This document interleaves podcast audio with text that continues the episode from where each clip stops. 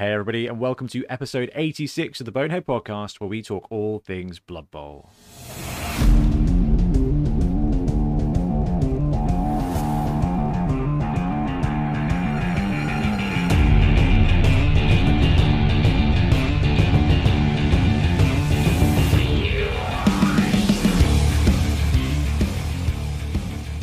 Welcome back. I'm Ben, and today I am joined by our 3D correspondent, 3D printing correspondent, who is also 3D. I'm led to believe Ian Triple Pow Triplo. Ian, how you doing today? I'm all good, Ben. Yourself? Yeah, not bad. Trips. Thank you so much for joining us today. Um, Blunt Tie has moved house and is in the progress of just rebuilding his his life technically. Um, Everything. yeah, starting with the 3D printers. Uh, so we've seen, which I think is only fair. Um, yeah, so uh, Trips, thank you very much. So Trips is jumping in today, and we've got quite a lot to talk about. Not kind of as weird one, like no big things, just lots of little things, and a couple of what a couple of things that are gonna be big things. Uh, we're gonna cover the almanac. We're gonna cover the big news that came out last weekend for Blood Bowl, and we're also gonna talk about the ITC in 40k and what that means for Blood Bowl.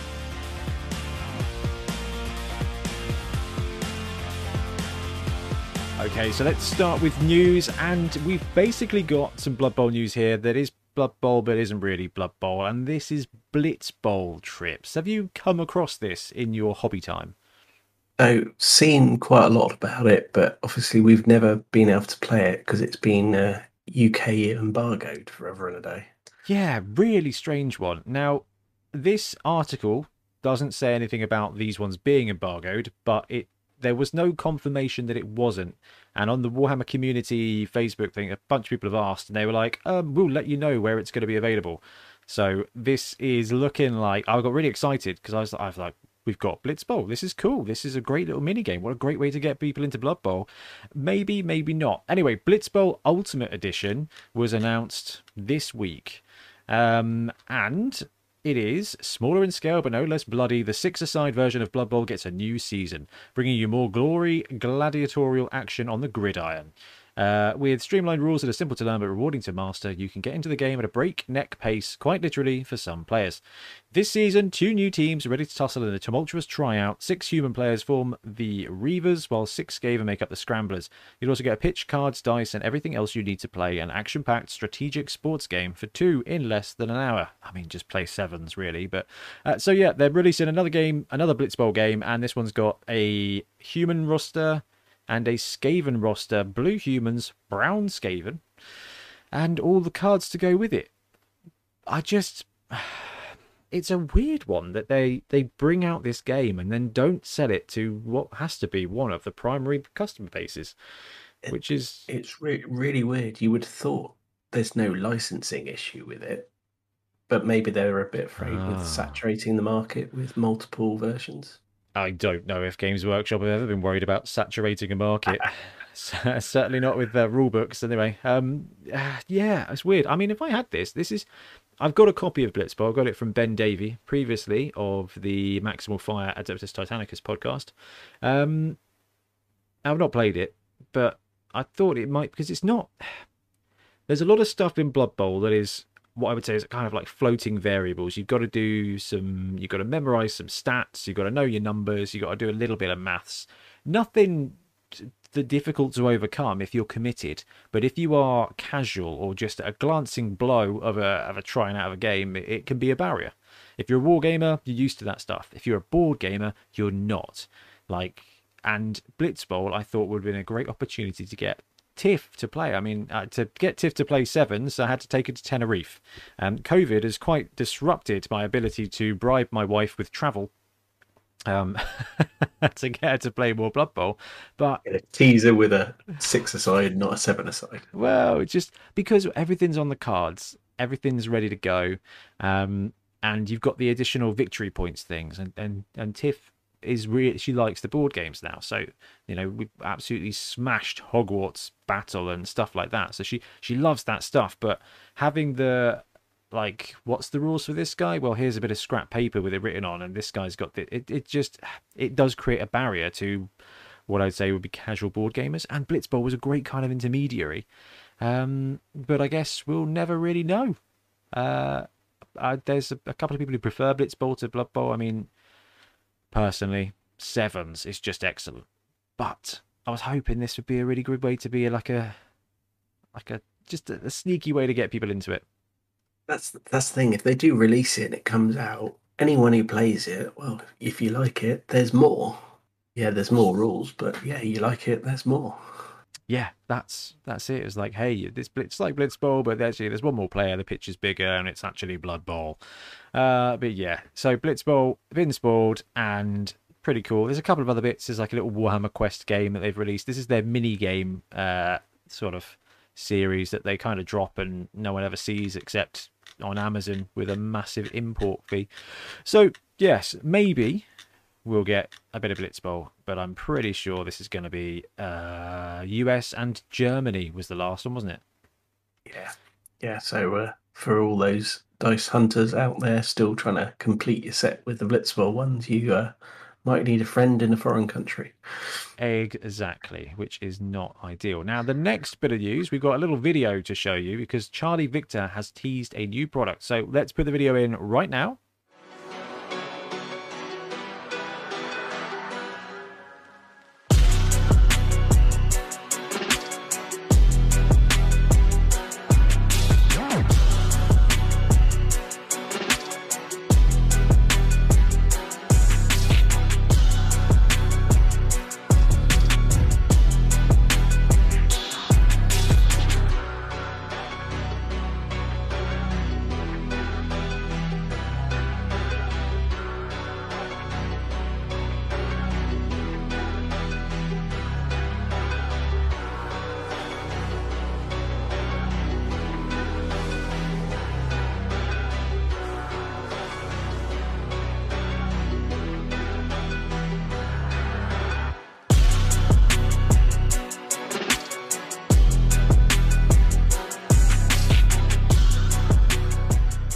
Okay, so it's a pretty cool video. Now we've done a lot of um, unboxing reviews for Charlie Victor stuff, and the quality is, uh, I think I've always described it as unnecessarily good because this, and I think it is because it is, it is premium stuff. And this carry case, you can get your pitch, you can get what 26 models in it, uh, your books, your dice, your gear. It looks to be perfect for basically all Blood Bowl players. If you're headed to a tournament, if you're headed to a league, having this. Now, Trips, you and I have talked about this before because I am not necessarily disorganized, but just chaotic in a way that is um, just stressful.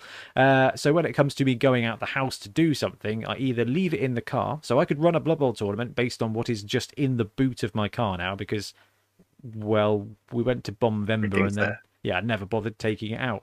Uh, I don't use the car, so hey, it's all in there. So basically ready for beachhead. But when it comes to playing a league game or something, you're like, right, where's my team? Let's get the team prep. Let's get it. You've got a different uh, a different strategy for that, haven't you? Yeah, I'm I'm I like the carry cases. I like having something boxed up. Um, I think part of that's having lots of teams. Um, so I don't want to carry them all around with me all the time. I want to carry the one I'm playing around with me. Um, and I like to be able to go to a tournament and know I've got everything. That's um that's very solid. So up up until now, I've kind of got I've got the tabletop tyrant cases, which are pretty good. Um, you can't fit pitch in there. You, if you put your dice in there, you're taking out your model space, and and I don't know. I just end up with a stack of them just with models I'd never use or find again because I think half of them are now in storage. But something like this, I think, is going to be really cool. And um, Duncan said he's going to try and hook us up with uh, one of the preview copies so that actually we can we can show it off. Because I will be ordering this myself because this is going to be really helpful for for traveling tournaments. I kind of use my laptop case at the moment, just with foam trays, and uh, I mean it works, but it's certainly not great. But you know, yeah. I mean, there's so many different versions out there. I mean, you can get inserts for the box. You can get.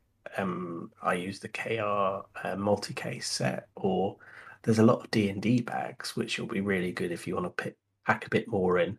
because they're designed for the big books as well.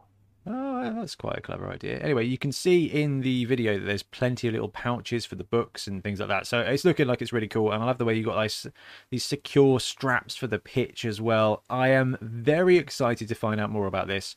Um, Charlie Victor product quality is always excellent. That does mean that they tend to have a price tag that is substantial it's never like Games Workshop. It's, ne- it's never um, expensive to the point of uh, a Forge World style player, but it is, you know, you pay for what you get.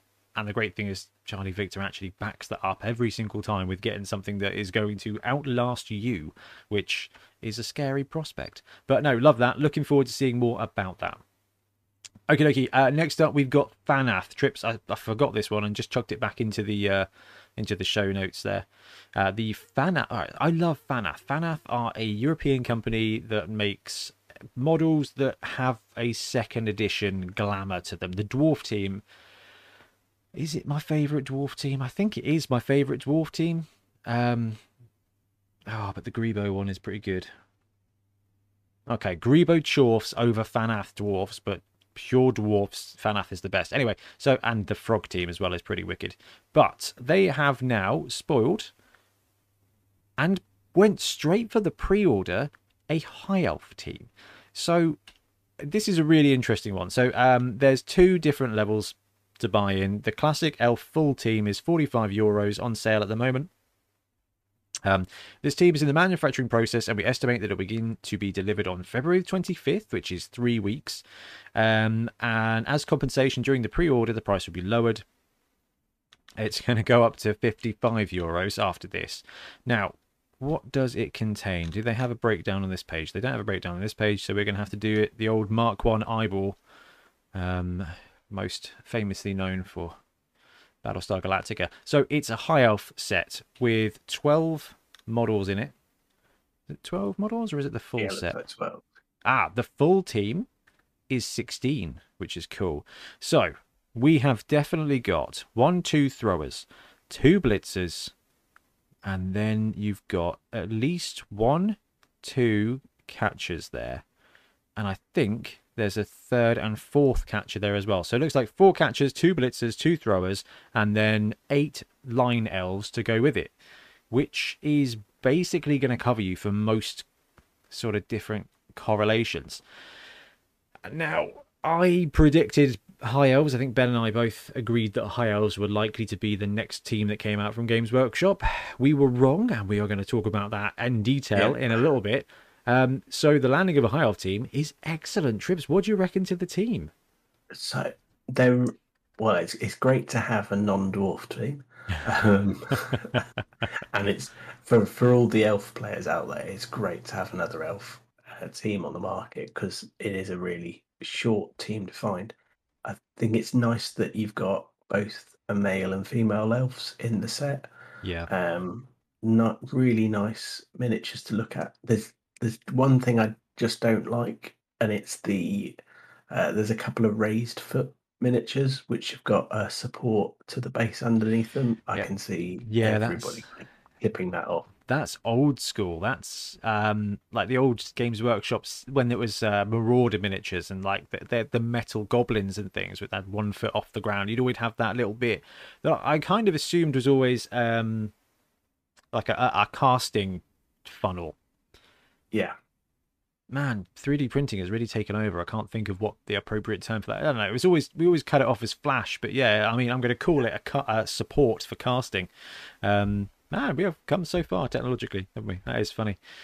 Uh, yeah, no, I mean, I've got the um, the two blitzers up on the screen here. They've got the very cool Caledor dragon helmets. They've got the classic high elf armor. You've got scale mail with uh, breastplate, shoulder pad. It looks perfectly fourth, fifth, sixth edition Warhammer. These are high elves. You look at them and you're like, hey, Games Workshop's going to sue you. Level of high elf. Uh, and it's a nice level of detail without being too much tiny detail to make it impossible to paint. So yeah. I think they'll paint up quickly, really nicely, and also you can do some really nice things with them if you want to put a bit more time and effort into them. Yeah, and I've all the Fanath models I've got at the Frogs team is just so great. They, they're so characterful because they've got that kind of I like I said, second edition charm It's because they've got the um, I think you've called it there actually. The kind of the stylized way that they do these models, they they just they will they kind of paint themselves, but you're right. If you want to do non-metallic metal, if you want to do a bit of gem glimmer or fancy flesh tones, they've got all the detail there for it. And Fanath have done a great job here by actually including a size comparison to a human thrower, and the elves are taller, but doesn't look like they are significantly taller to the point where they're going to look ridiculous. So actually, excellent. Happy with the scale. Really looking forward to getting our hands on this because currently, if you want a good high elf team, there's the wire, the Waya one, which is very stylized because it's super true scale, which is cool, but super true scale. Uh, or you kind of have to convert the Elven Union team. Um, you know, otherwise, I don't think there's a there isn't a high elf team that kind of leads the pack. You know, when it comes to Chaos Dwarves, Greebo Chaos Dwarf team now leads the pack. You know, when you think of where do I get a Norse team from? Mm, don't know yet. When do I get a High Elf team from? I really don't know. You have to make your own. Part of that is charming, but now Fanath for 45 euros or 55 euros when it goes to full price, or 65 euros actually for the 16 players. 60 quid for 16 players. That's that's Kickstarter pricey, isn't it? Yeah, yeah, and and it's worth pointing out that that pre-order sales price is only till Monday the 7th. So if you want to jump in in it, do it quickly. Yeah, you've got a few days, and that is that is it basically. As this podcast comes out, anyway, it's cool to see Fanath doing stuff. What do you think to the the way they're doing a pre-order instead of doing the Kickstarter? In uh, I think I think they've proved that they can really just crack on and do it. Um, I, I don't know what Kickstarter take as a a, a cut or the detail, but I guess this just puts them in direct control of it, everything themselves. Yeah, I mean, Ben and I talked about this a few episodes ago because um, we talked about like the the model that Hunger have taken when it comes to their Kickstarter. Uh, Greebo feel like they do one every three months, uh, which is really cool because you get a quarterly kind of oh, it's a project. Oh, there's some excitement. Like that's pretty sweet. Whereas Punga are just like once a year they're like, you know what? We haven't done a Kickstarter for a while. Let's do six teams in one go. Um, and I, I feel like there's a bit of a. This is probably my my my retail training coming in here, but I feel like there's a bit of you, you called it already saturation. Like uh, if you release three hundred pounds worth of product, people are going to spend up to what they're what they've got spare. So you know you produce six teams, they're going to buy two or they're going to blood tithe Bennett and buy all of them. But the people who would buy six across the year will probably only buy two or three that they can afford, and then they will never go back and buy the others. But if you do a Kickstarter every three months, it's cool. A new team, I'll get that. You know, it's only 45 euros when it's on sale. So it's it's an interesting one because they've got Punga doing that model of heavy on Kickstarter versus Fanath, who are just like, yeah, we just want to sell our product. I mean, what, what you want though is you, you just hope that there's enough stock that for those who want to go back in three months' time, it's still still on the website and you can still order it.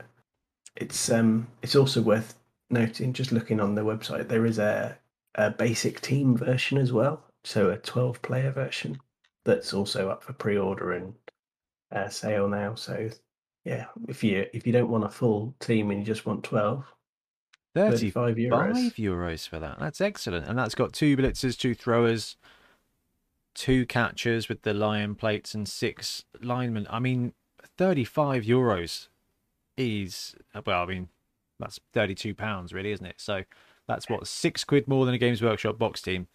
Um, plastic resin as well. So that's good. I mean, there's a lot of people out there who hate metal. I love metal models, but they are right. It, the paint does not stick to them very well.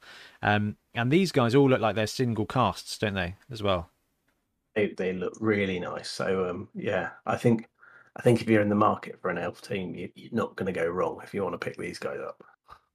The only thing I would love to see about this is the ability to to get extra players. Um, as as great as high elves are performing at the moment, it would be really lovely to have the option to have four blitzers, so you could run them as a as a dark elf team as well.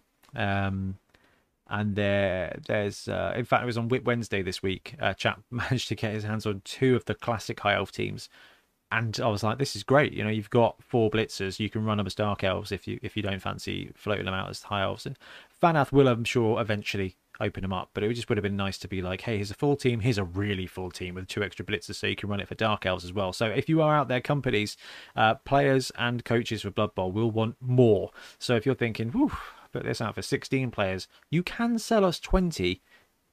You just have to be clever about it. And, and we all know that you always need more because uh, two league games in, you're going to need that third journeyman all of a sudden. yeah, you could never get enough elf linemen.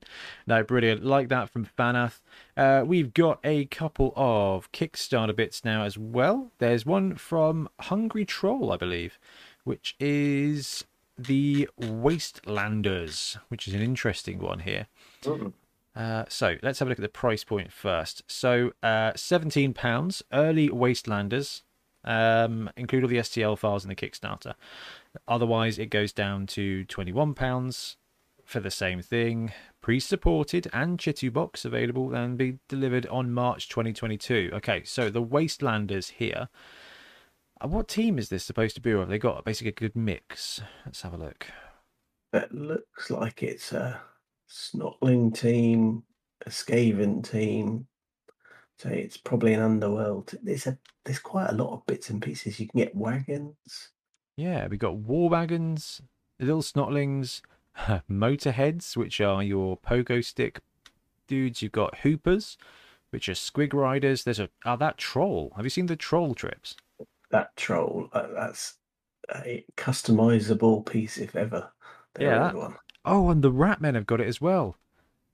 Uh, so I'm getting excited because we've got the troll here with um eight, seven or eight different mutated arms, and it looks like they also fit on the rat ogres as well, which is pretty great. So when you're coming to do mutations and conversions, you get that. Uh, and we've got some stretch goals for them here. So here's a gallery of the models. So you've got war wagons, which are that's amazing. That's a mutated ogre on a tricycle, isn't it? See, pretty pretty special that. with some little snotlings with stick grenades on the back. That's a very straight. It's like a Mad Max kind of snotling team. Um, that's definitely Mad Max, isn't it? It's, uh, that, that that does look like something that uh, you could scale up and make a lovely diorama out of. That's very true. The motorheads are literally bouncing around on a motor. You've got the squig dudes, which are pretty cool too. So, yeah, and the troll with the different mutations is very cool. Um, and you get a rat ogre again with slot for mutations, which is pretty good too. And you get a ratman blitzer with slots. That that boy looks like a rat ogre level. You get throwers as well. So this is a very strange mix. So we've got line rats, got thrower, we've got runner, uh, merchant. So this is is this snotlings or is this underworld? It's very um, vague. Yeah, It's probably vague, and it's STLs as well. So I mean it's a it's a cool way to get some. STLs. yeah, Uh, these rat men look a lot like beastmen as well. So okay, so there's one, two, two different line rats. You get one gutter runner, one thrower, one blitzer, uh, with and different mutations. One rat ogre with A tr- mutations. a troll. With mutations. No goblins anywhere. Uh, no, it's just the the snotlings. Interesting. But Oh, they've got stretch goals. stretch goals, yeah. Okay, so 3,000 is an Ogre Star player. 4,000 is a surprise big guy. 6,000 is four mutated goblins. Uh, ooh, and there's magnet holes for the mutation bits. Interesting one. It's a pretty good way to. It's a pretty interesting way to do this. You can therefore run this as a, a Snotling team. Uh, yeah, Snotling team and as an Underworld team then, which is Yeah. that's pretty cool. That's pretty cool. All right, that's definitely one to look at if you've got a 3D printer. Uh, size wise and model wise, they look good. Pre supports look pretty decent. Um, big fan of pre supported stuff, even if I was let down this week and uh, I did have a fail on a pre supported piece that I, just felt utterly robbed by. I was like, well, I could have made this mess myself. Anyway, um, oh, forgot to look at how that one was doing actually. Uh, 759 pounds against an 833 pound goal. So with 14 days to go, that will definitely meet the target, which means there's going to be some pretty cool underworld STLs kicking around. Um, yeah, I think it is target. I think its stretch is, might be a bit of a stretch. yeah, what was it? Six grand for the goblins. Yeah, Um, three, four, and six. grand, yeah. So yeah. Uh, it's a bit of a shame in that one, but you know we'll see. Never, you never know. Uh, the next one we've got Crazy Girls.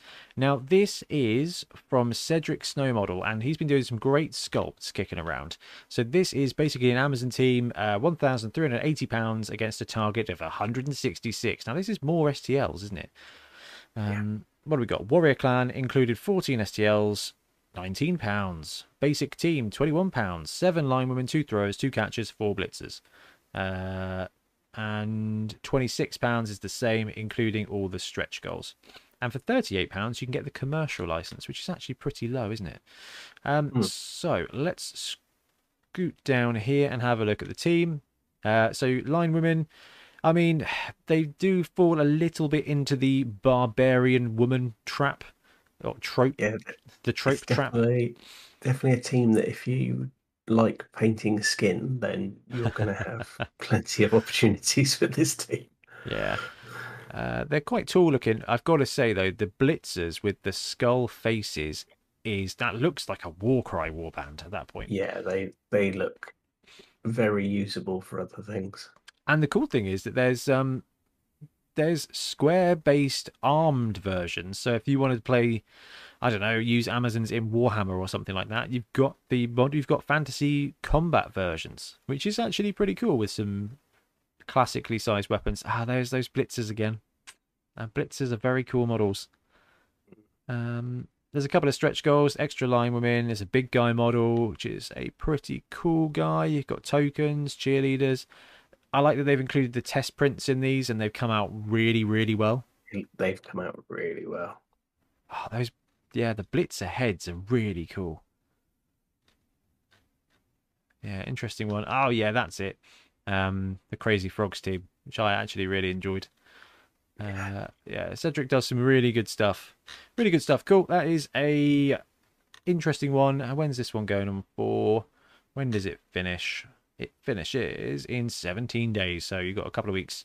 Monday, 21st of February for the Crazy Girls Kickstarter. Uh, and a couple of bits more. Brute Fun, who we featured a couple of times on the show, has now got a mini factory, a My Mini Factory page as well. The Lizardman team has been fully released with all the gubbins, and there is an additional model that he has provided us as well that I think is already on there for the My Mini Factory.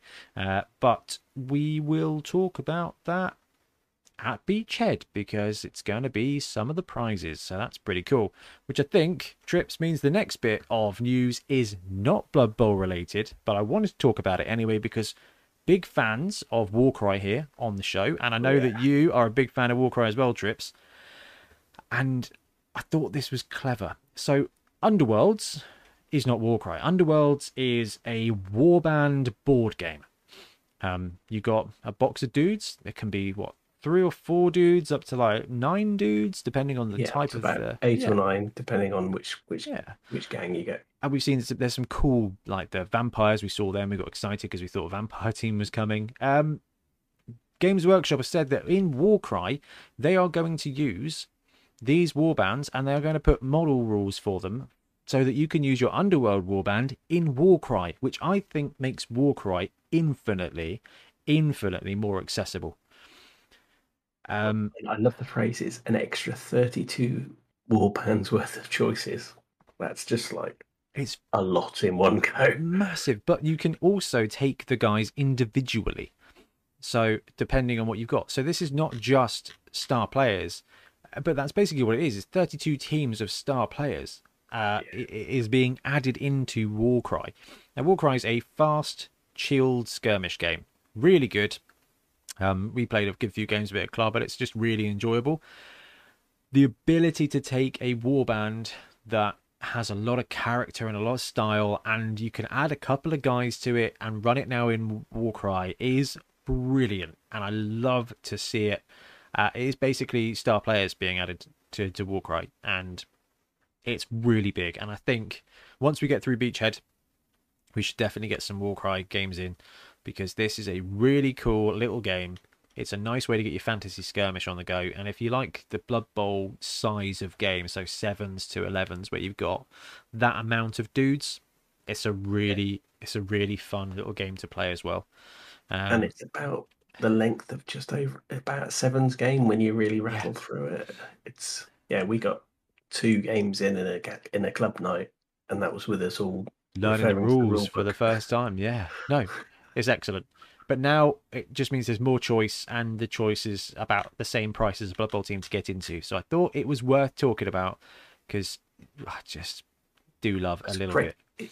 It's great to see the integration across the the, the games because yeah, most of us have got more than one Games Workshop box very close to us. So the ability to uh, to start mixing and matching games is uh, yeah, I think it's changed a few to do hobby lists today. Oh, massively, including mine, because actually now you've got a nice little hobby project to get on the go.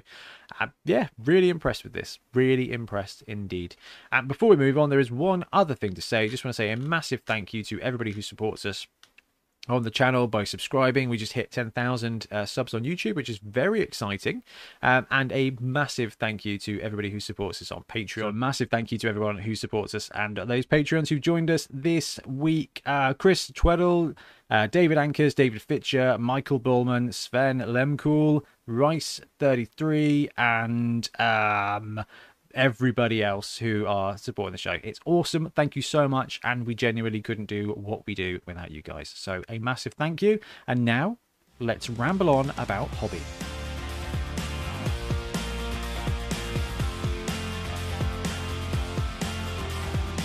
And we're back, and it is hobby time and trips. I'm just going to go straight into it because uh, I have not done a huge amount of hobby um, it's been a busy couple of weeks. Uh, the kind of projects just starting off because the end of the financial year's happened, so it's been you know doing stuff.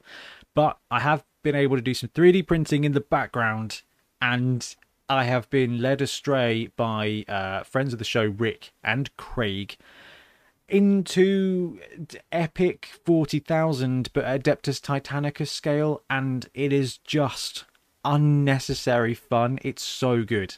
Uh, I've got a little picture on the background here of a few bases of infantry and of a few tanks, and it's just made me so happy. Trips. The, the, the glee that you have been sharing those pictures with the rest of us, and, and and the ever increasing black hole of bringing everyone else into it is working beautifully. You did a great job of resisting, I have to say. Um, for now, I will. Got, I will get got you. My got, got my hobby rules and trying to stick to them.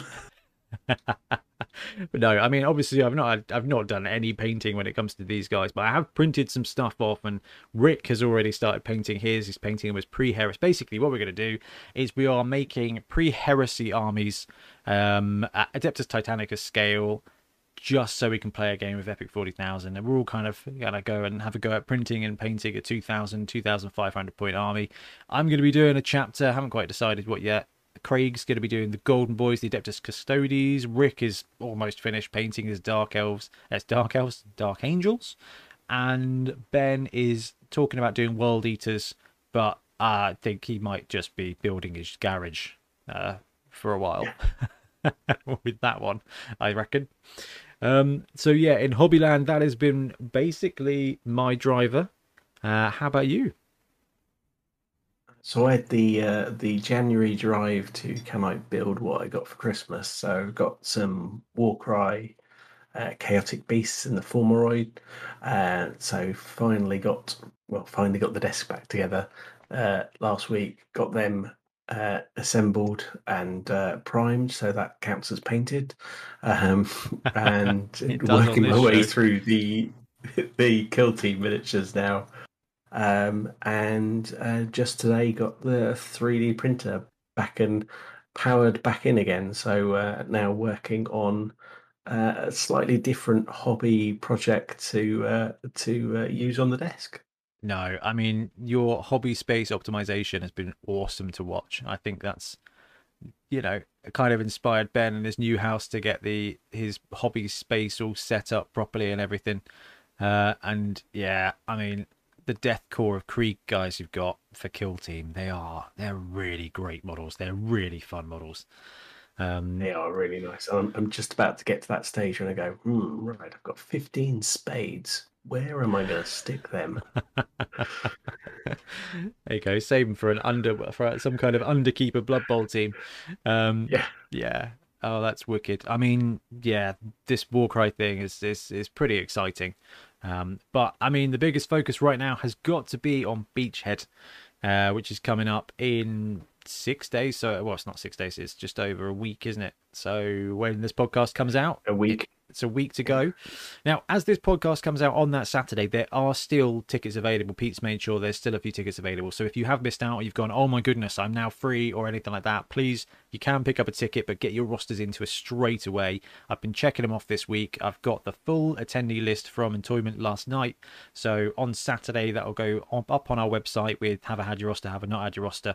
Um, and then the final week of panic roster checking goes in. Basically, the earlier we get the rosters, the easier it's going to be on the morning of the tournament and we're on the way to 100 players on the saturday now so it's the, the more time you save the more time it saves for all of us uh, on the day which is pretty cool because the more time the quicker it goes the more time you got to mooch around the show and that's kind So of the, the quicker, qu- quicker you get it done, the uh, more time you can go and uh, browse what you're going to go and buy at lunchtime.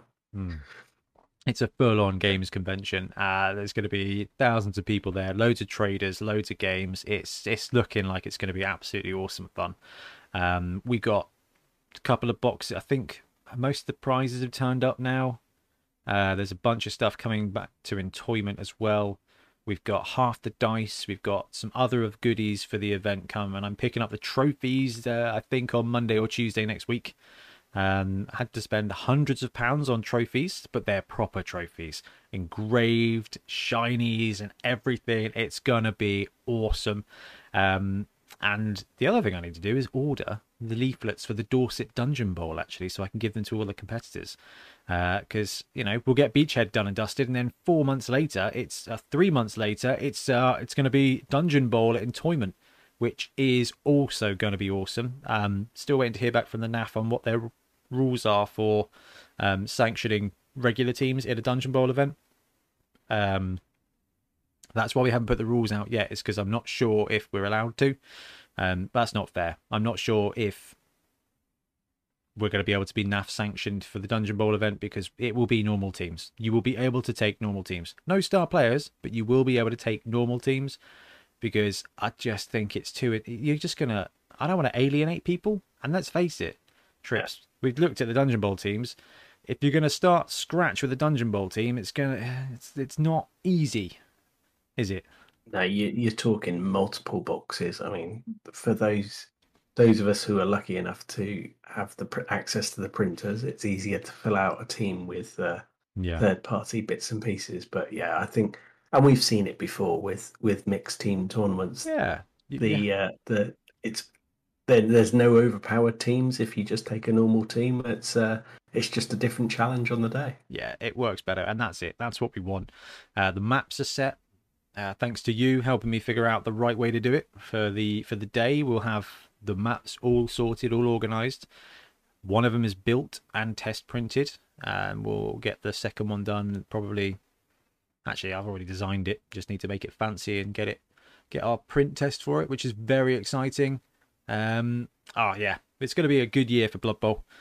Uh, already can feel it. Uh, now we talked some news stuff. There's a couple of bits we skipped out because we want to go into it a little bit later. But I mean, trips.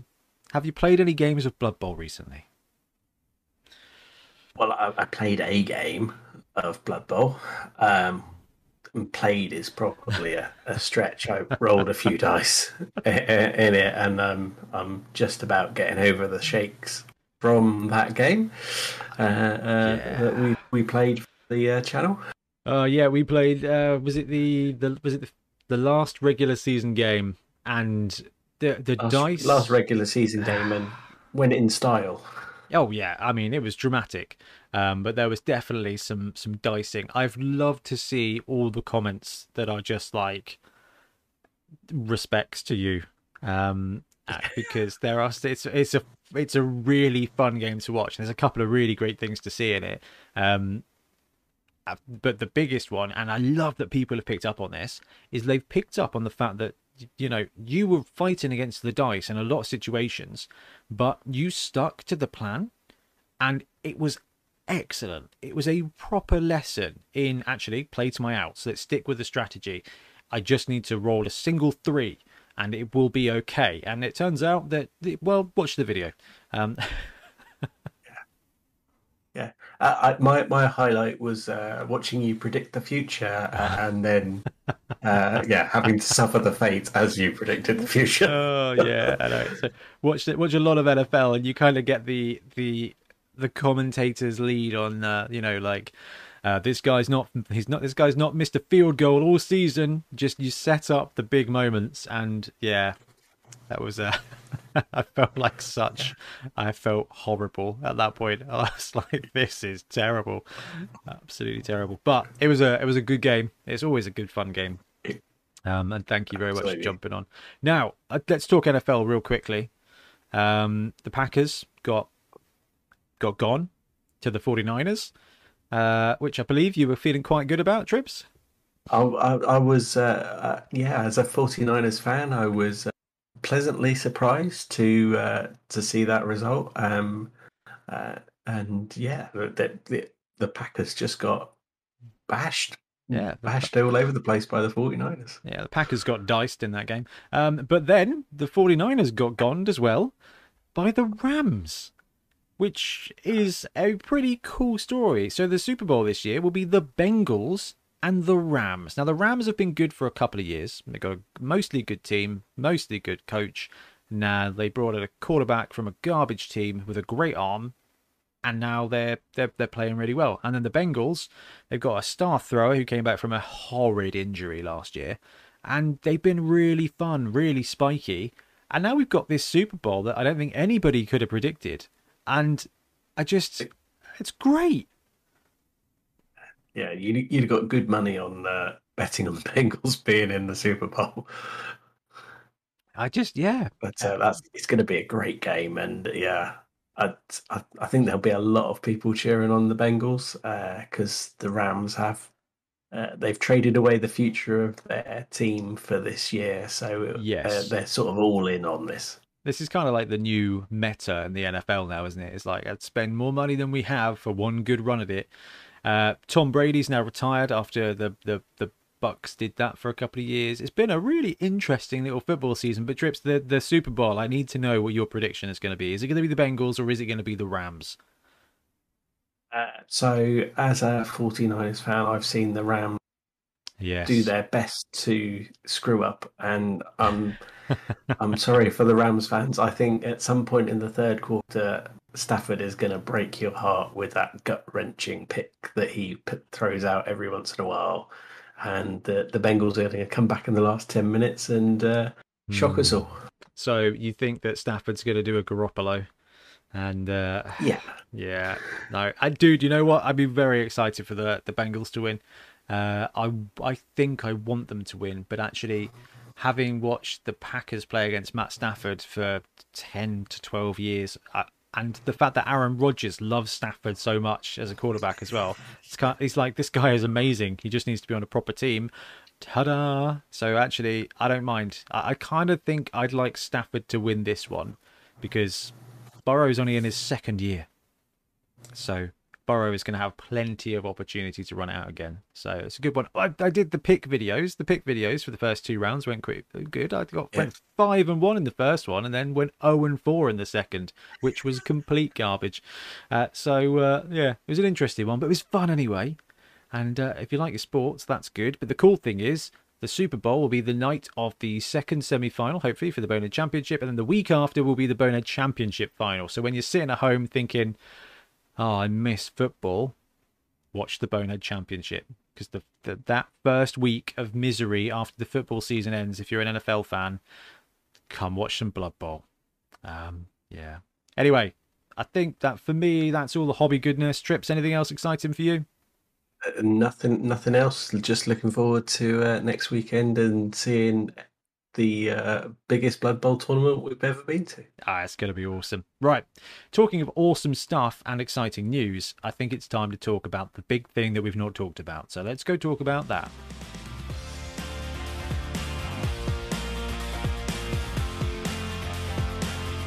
Okay, so we had a very busy Blood Bowl news weekend uh, that all started with this picture here. Now, this picture is of a Rat Ogre box with what it was inside not at all being a rat ogre. It was hairy, it had claws, but it had jaws.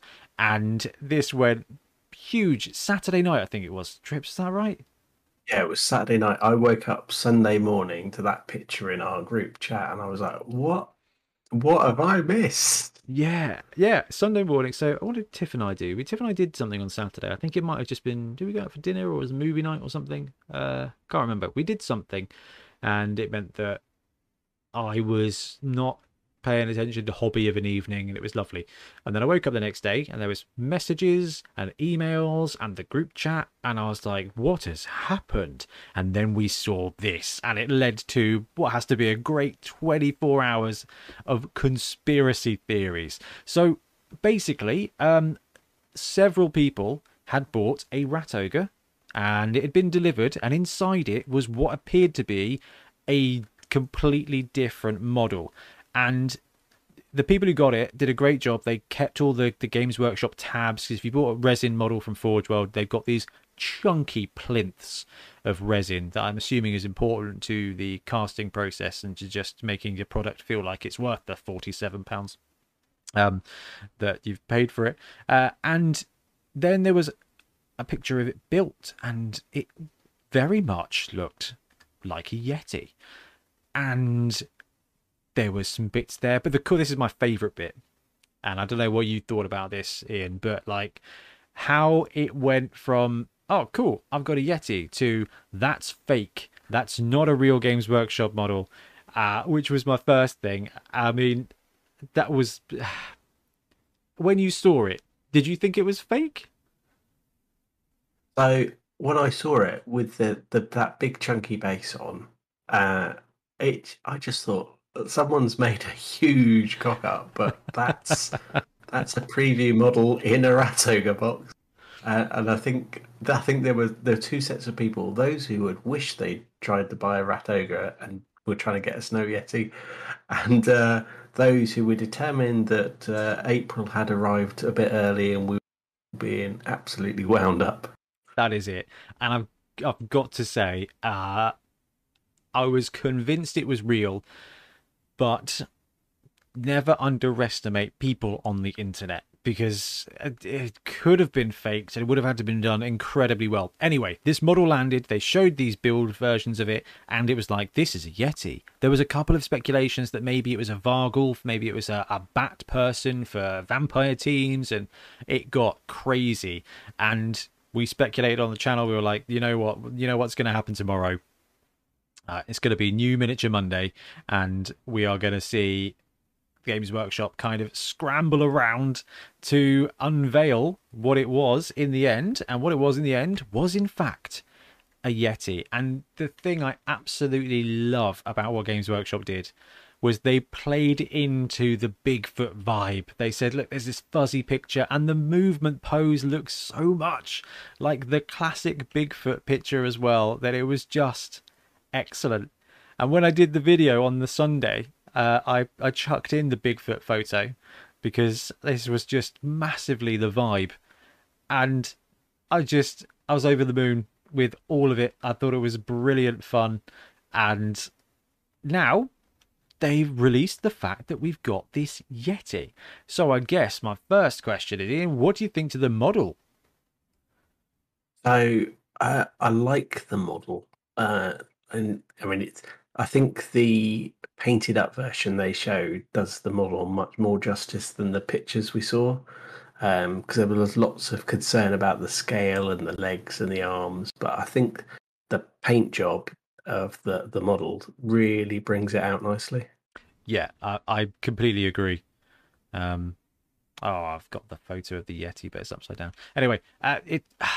Yeah, when the first when it was first shown up, there was even people saying, "Oh, this wasn't a games. This isn't a Games Workshop model." You know, look at the proportions. Look at the legs. The legs are too small. The arms too big. This is uh, someone else has done this. It was awesome. The speculation, but when you see it painted, it's just phenomenally good. And uh, this has got to mean that we're seeing Norse next, Ian. Surely.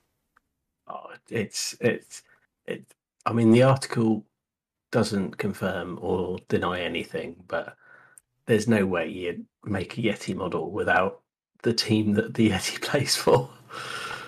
Yeah, and this is this is really interesting. So, I mean, let's talk about the the monumental mess up first of all. I mean, the other great part to the puzzle about this was uh, how many accusations were there saying um, Games Workshop leaked this on purpose. Uh, do you do you think that could be in any way true? I I don't think that could be true, but I I, I do wonder, do you get a refund on your Rat Ogre if you get a Snow Yeti? well, that's one thing we need to find out. But Games Workshop customer service, generally speaking, are really good. So I'm pretty sure that these guys just got a free Yeti model. Uh, which yeah. is just awesome. So when my Rat Ogre turned up, I was gutted to find a Rat Ogre in it. Um, I was like, come on, let's do this. Uh, I mean, I have a I have an opinion on this one, and, and I think I want you to tell me whether this is reasonable or not.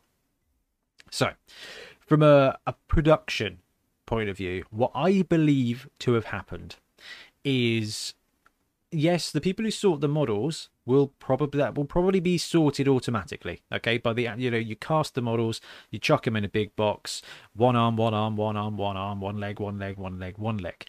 But the packet is sealed. And I mean, I don't know when the last time you bought a Forge World model was in, but they are sealed real good, and you are going to need an X-Acto blade to cut it open. You can't seal stuff like that by hand. That is done by machine. So I think they split the models up and then they go into the run. They cart it gets carded and it gets sealed. And I imagine that is done by a machine. What I think has probably happened is that Carl, the new guy, has left paper in the printer. I mean, you and I have both worked in many offices, yeah. and it's always fun to see, uh, you know, confidential stuff that people have just left in the printer. And you're like, um, oh, yeah. yeah, come on, guys. So I believe someone just loaded up the printer, left the Rat Ogre ones in the bottom. The printer was full. They've then gone to box up the Yetis, and they've whipped it through and it's been labelled up with the rat ogre instead. And then John's come along and gone, for goodness sake, Carl. Or someone's just noticed that they're rat ogres. And when you look at a when you look at a box full of rat ogres, it's it's grey plastic with a massive picture of a rat ogre, right? So they're just going to go right. No, that batch there, they've been put in with the Yetis. Like that's ridiculous. Like whip them out. Come on, let's put them back. Someone's gone. Oh, rat ogres are mixed in. That's stupid. And put them back in with the rat ogres without checking the models. And then they've sent out the rat ogres, and it's actually just because of that labeling error. That's my grand theory. That that would that would work the uh, that theory could be really backed up um, if you order a Yeti in the future and you get a rat ogre. yeah, that would re- that would suck. That would be really disappointing. Um, as long as you don't accidentally get a Frankenstein, uh, then it's probably fine. But no, I think I don't think Games Workshop would ever do this as a hype thing. However, it works, so maybe they do. I don't know. It, it works. I the bit that makes me think they didn't do it as a hype thing is that the article looks like it was a Monday morning panicked marketing meeting of we're going to have to confirm it. We don't have anything else to say, so let's get some pictures. Let's get it up. Yeah, and let's try and forget that this weekend happened. and I think they did a great job. And the way they've posed it is exactly the same as the classic Yeti walking model, the Bigfoot walking pose from the photo, and I think it's excellent. So whoever's done that, um, excellent recovery. You know what? Confirming the model is brilliant. It built up a huge amount of excitement. I think they've just done a really good job of taking an an innocent mistake and just maximizing it. And I've got to say, I mean, trips you and I work in in corporate environment. Well played. Like they've they they dropped the ball, they picked up the ball, and they threw a touchdown. Like that's yeah. They they they didn't quite Garoppolo it. yeah, they sadly they Aaron Rodgers it. Anyway, great model. So now the big question. This is a spoiled model. This has been potato cammed, but they clearly had one painted up. Nobody can paint this in 24 hours. Not like this. Not this good. Um, so this has been done, but I don't know how long their release schedule is ahead of time. I mean, it, we could, I guess, still see high elves. Do you think? Yeah. Do you think they would change the release schedule? Uh, I don't think they'd change the release. I think too much is set in stone months in advance with Yeah. with stuff nowadays. I don't think that'll change. And we all remember the Treeman. Is the Treeman come out yet? So it's been Um, out for years, isn't it? Um, yeah, Um, you, you're bang on. so. I, I don't think they'll change the release, release schedule. But yeah, I think we're seeing a Norse team in the next three to six months tops. Yeah. And that's it. So uh, we had a good a good chat about this in some of the video comments um, about when we could see Norse and stuff like this, and they sort of said, "Well, what is what did last year's releases look like?" And last year was a very atypical year, and I think you know we saw the huge volume of releases at the end of the year, which really tied in with the shipping stuff getting back to normal, didn't it? So Yeah, yeah. Everything was stuck on a boat somewhere for far too long. Yeah, and and the almanac. Do you think the almanac was supposed to be released in now, or do you think it was supposed to be released before Christmas? So previously, they were always released just before Christmas. Yeah, Um, but you've got to have a gap between the last spike and it coming out. Otherwise, you're just going to murder the sales of that spike. Ah, that's a really good point. Actually, I hadn't considered that. Uh, I kind of thought hmm, maybe they didn't want to drop it at the same time as Dungeon Bowl, but I don't think that would bother them. But I do think that maybe with the almanac landing now in the essentially the February time slot, uh, I think what have we got? I think there's Adepticon. Is it Adepticon in April? Yeah.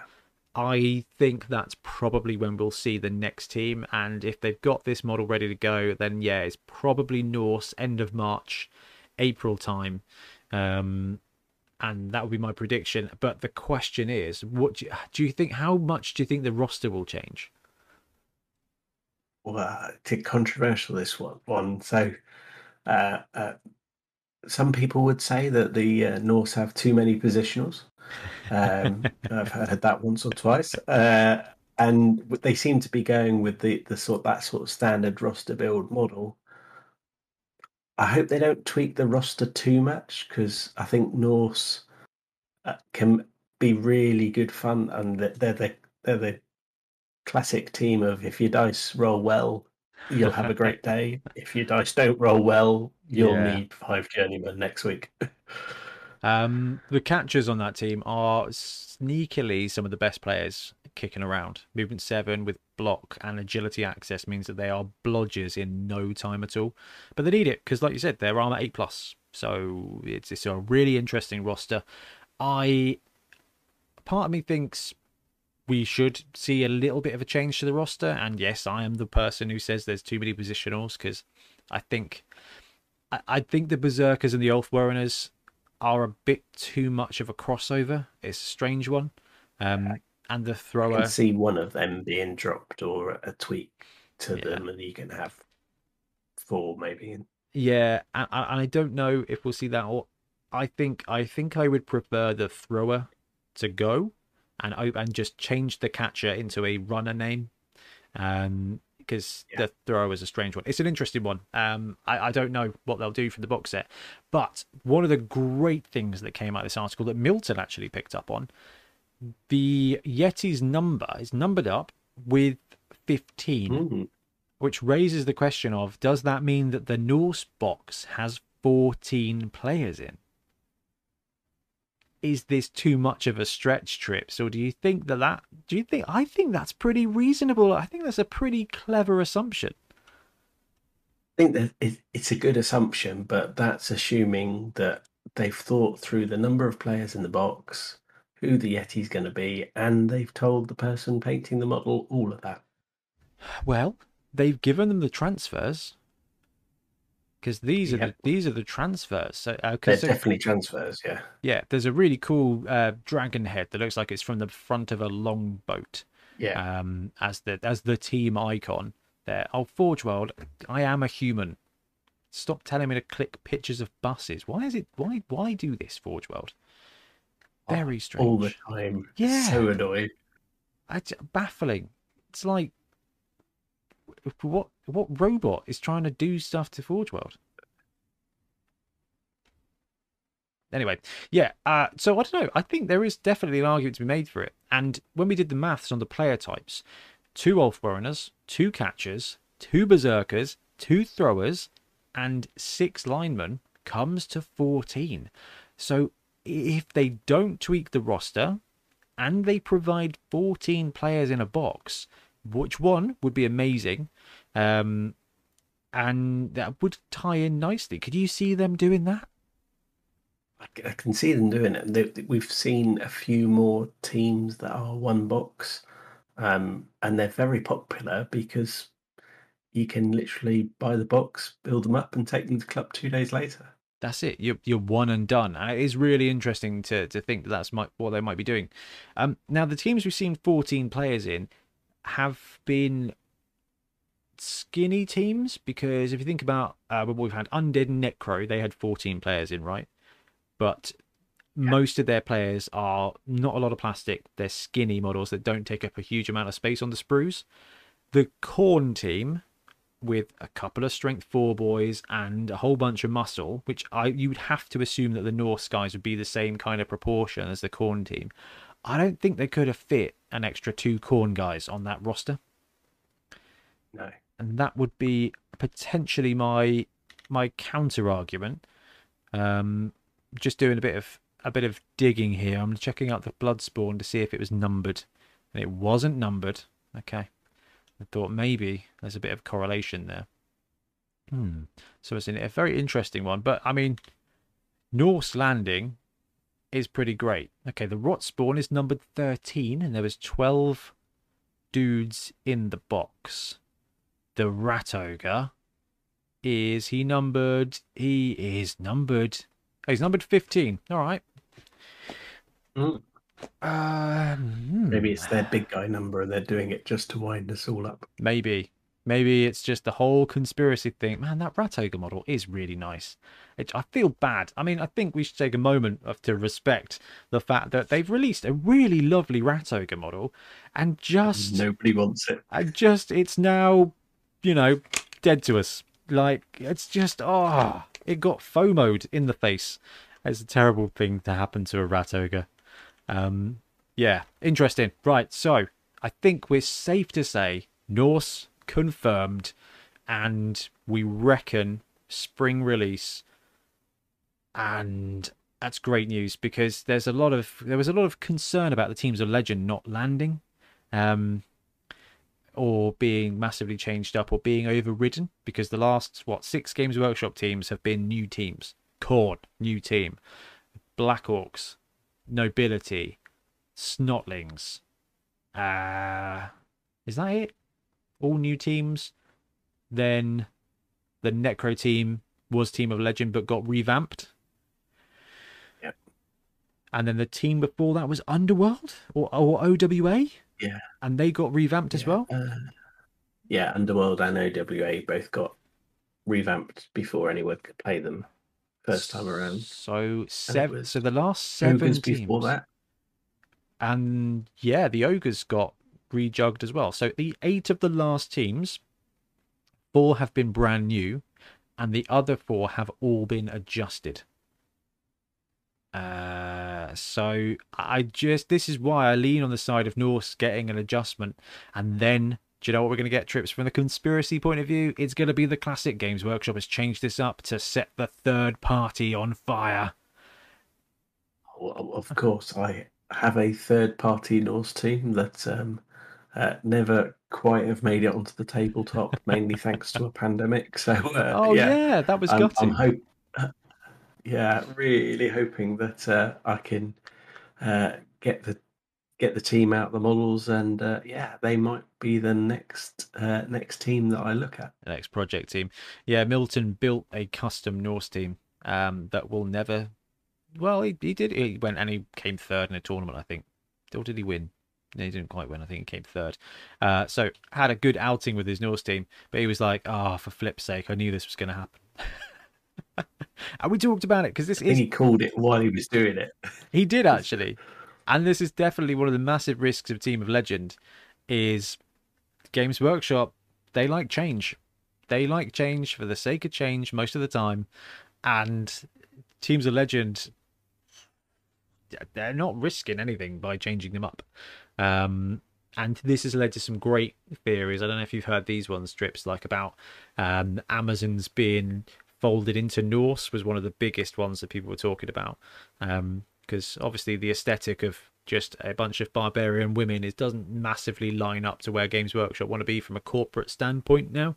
Which and they've done a great job making things more sensible, making armor armor for the for, sometimes anyway, um, and that's just you know and mixing up the genders in, in every model kit now feels like it's almost a 50-50 split uh, between Yeah, I, I, I don't think they'll do that with the Amazon and Norse. I think I think I think we'll see a Norse team as a Norse team. Um, I think the Yeti's a good sign.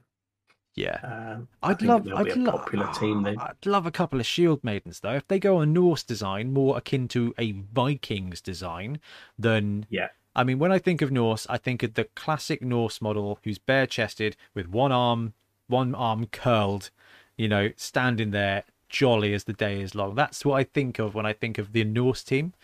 Um but actually if they go a little bit more a little bit more you know vikingy instead it there's there's a cool bit of design there to go with.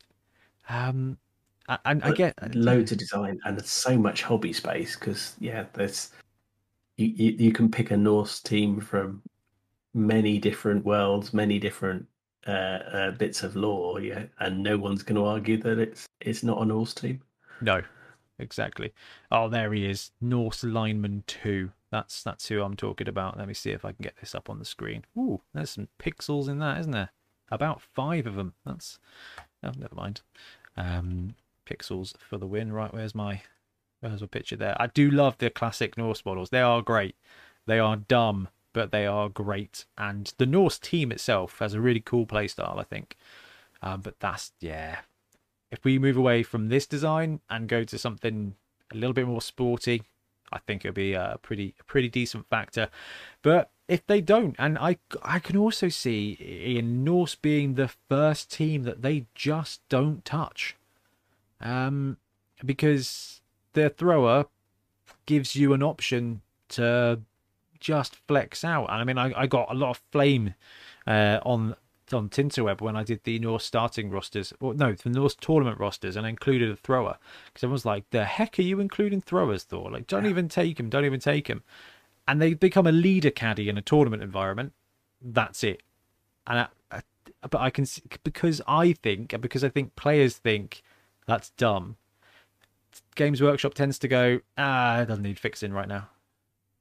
I could see them dropping block from the Norse thrower and throwing on running pass there just to really get us Oh. talking about it. That would, yeah. Here's a player that you don't like, or now you really don't like him. Um, yeah, let's give him animal savagery as well, just to really go for it. Ooh, what do you think about the Ulfwereners getting animal savagery? That would that would sort of fit. Uh, that would change quite a lot how you build a roster because you have to think a little bit more carefully about it. What about naught to four Ulfwereners, but they have animal savagery or something? That would be just horrific. But this is it. Then, then then you're looking for the skill package where you can take pro all over the place. Yeah, interesting one. It- It's interesting to see. I mean, I'm very lucky in that I have more teams than I can ever ever use. So when it comes to Team of Legends, like I'll make a team and, and run it and actually upgrade it when Games Workshop drop it. And I'll, I mean, look, at, I've got like four dwarf teams and I'll probably never run one. And it's just, it's fine. So when it comes to the Norse team or the Amazon team like that, I do definitely caution you from going third party. There's some great stuff out there, but it, it, it's a risky 80 quid if you're picking up a third party team. Um, especially now. I mean, now now you know they're they're they're coming. I'd I'd wait, and we've seen third party companies respond really quickly to the roster changes and get the additional positionals or the additional player sorted. So yeah, yeah, Greebo are especially very good at this. Yeah, um, yeah, I love it. Well, I think that basically wraps up the Norse talk. Trips, anything you think we've missed? No, just I think uh, we'll uh, see a lot of Norse in the second half of the year in tournaments. yeah, I wonder what they'll do star player wise, but hey, I guess we'll find out in a couple of months' time.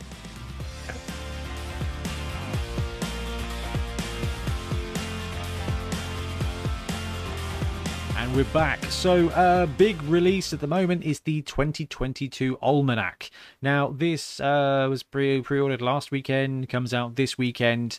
Uh, so, I thought it would be worthwhile talking through some of the contents. Now, there's a couple of bits we're not going to go into massive detail on because we kind of want to take that away and play with it before we do. So, brief summary of the contents before we take a deep dive into anything.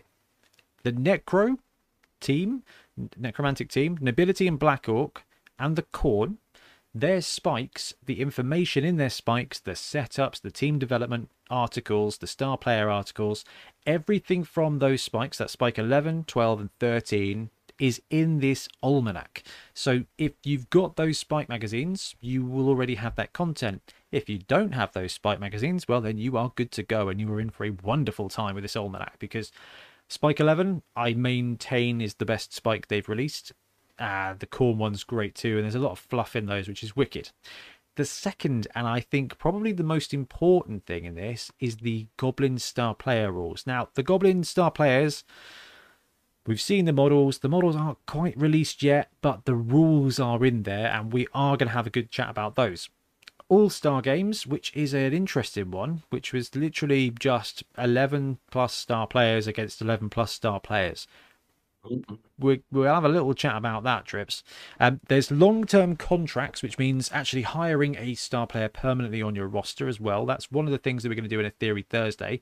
Multiplayer Dungeon Bowl, we'll talk about that. And the referee rules, which is straight out of the White Dwarf. So if you've got the Spike magazines and you've got the White Dwarf, the Goblin Star Player rules are in here. They will be released as PDFs at some point. So if you've got all that gear, you are getting all Star Game rules, long term contracts, and multiplayer Dungeon Bowl.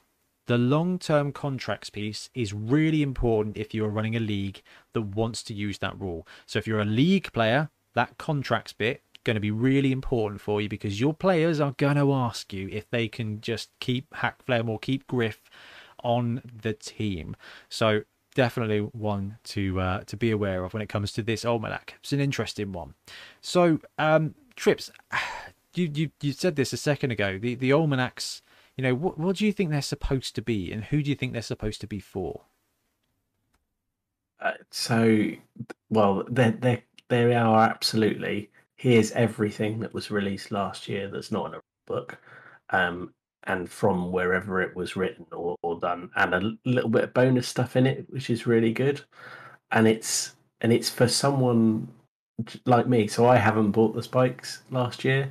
Um, I've enjoyed looking at them, but I haven't bought the spikes. And I've always had the almanacs because I want the want the complete set and want them. But it's nice to see them in that lovely hardbound book at the end of the year in all yeah. one place, and it's it's it's a real little treat.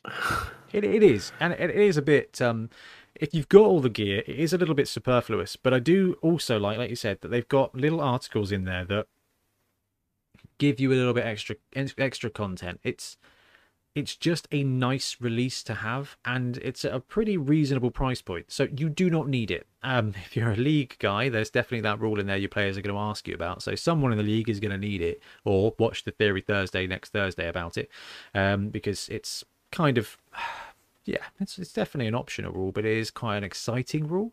Um, I just the books are really nicely done. The Dungeon Bowl book is really nicely done. I'm upset they've not released the digital version of the Dungeon Bowl book because actually the digital versions of these books are excellent. We use them all of the time because they're so useful to get on while you're in a meeting at work.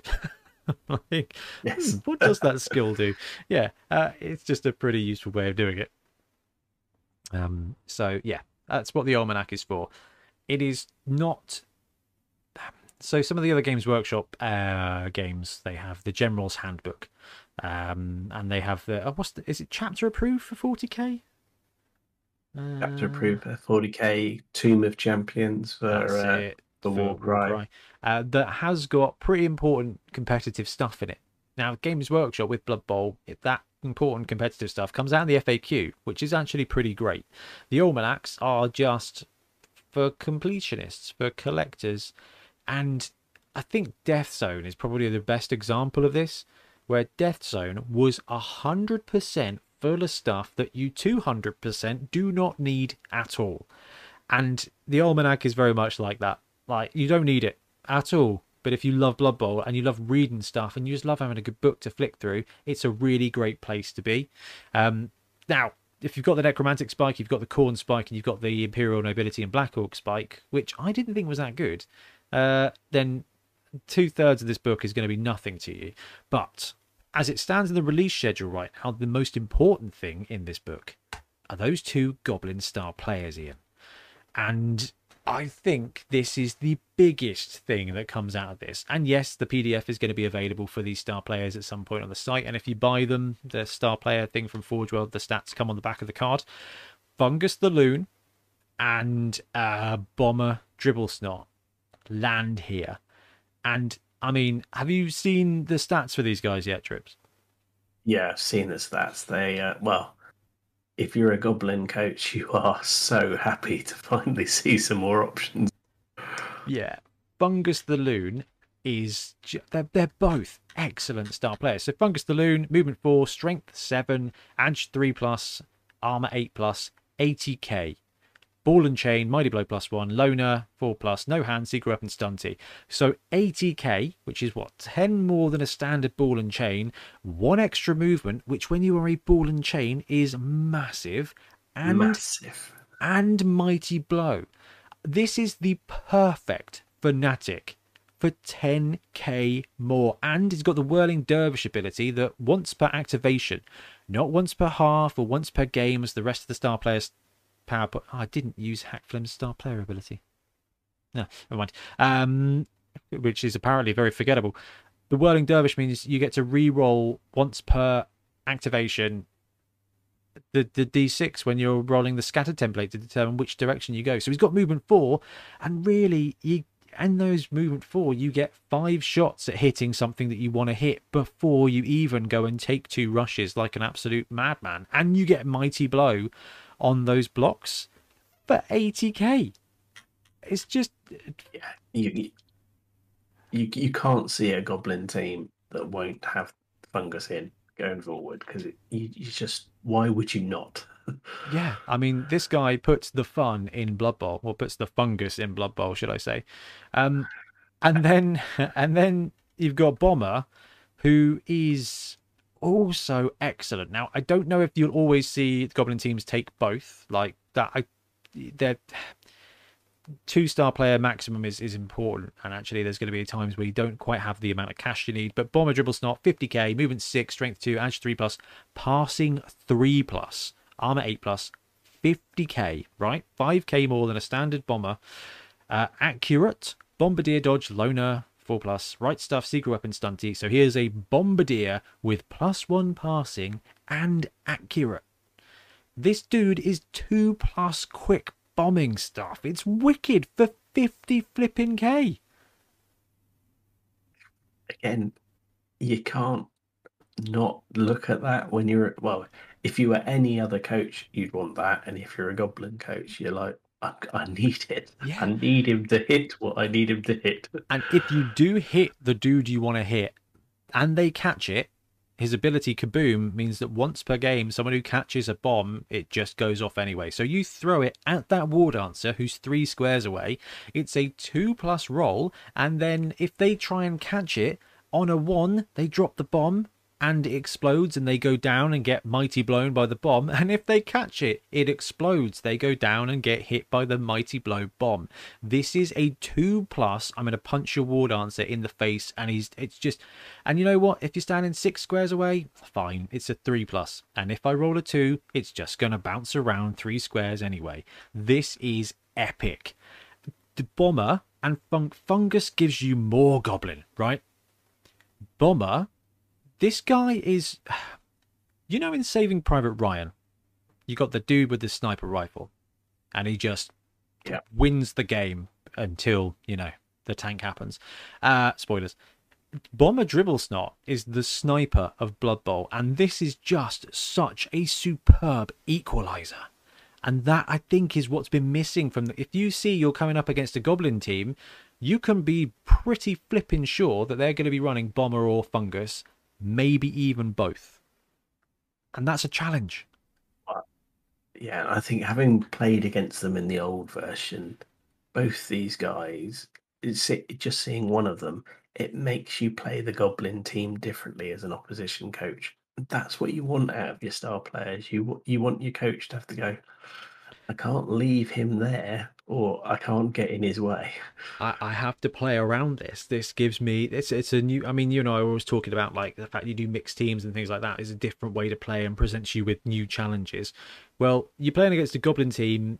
There's danger now, and there wasn't a huge amount of danger before. It was like, right, they've got a fanatic, that's fine. I'll stack my guys up against the fanatics, and the trolls are going to troll things. Well, now this dude's got two fanatics and a bombardier that is once per game just going to nuke your cage. Like, doesn't even matter. Doesn't matter at all. You cage up, and bomber is across the pitch. That cage is going to die at, at some point. Now, obviously, that is a little tiny, minuscule piece of hyperbole, and there's always definitely opportunity to not let that happen, but you know, that's fine. Now, that is Goblin teams. The team list for both of these guys, which is Badlands Brawl and Underworld Challenge, is also, and I, I, I don't think I'm being over the top here. I do love a bit of that. I don't. This is game changing. Okay, Badlands Brawls, Black Orcs who have half price oh, bribes. Chaos Dwarves, who are not a bad team. They're not even in the bottom 25 teams, right? Uh, and there's only 28 game, eh, 28, 29 teams in Blood Bowl. Um, goblins, yeah. Ogres, who are not necessarily short of inducement cash. Orcs, who actually could use a little bit of spice every now and again. Snotlings, who have unlimited money. I, it's they might as well be called no, it can't be called the Amazons because that's actually a team. that's hilarious. Uh, yeah. Anyway, the Bezos Snotlings. Well, the, yeah, yeah. The only problem for the old Snotling coach with these is they're almost so cheap that what are you going to do with all the rest of the that inducement cash? Because you can't have five wizards. but you can't. I don't believe the Giant takes up a star player slot, does he? He maybe does actually. Maybe he does. Anyway, yeah, I think yeah. it does as an Yeah. And Underworld Challenge, so Skaven teams can take these players, and so can Underworld. And and this is really interesting because these te- these stars are so cheap and quite frankly so ubiquitous. You have a hundred percent hit on it right there, Trips. Is the only time these teams are not going to be running both is when actually it leaves them with too much money left over. Um, and all of these teams, with the exception of Chaos Dwarves and kind of Ogres, can max out their roster. Goblins, you can basically get everything you want. Black Orcs, you can get everything you want. Orcs, definitely. Snotlings, too much. Ogres, you know what? It is a struggle to afford more than four Ogres.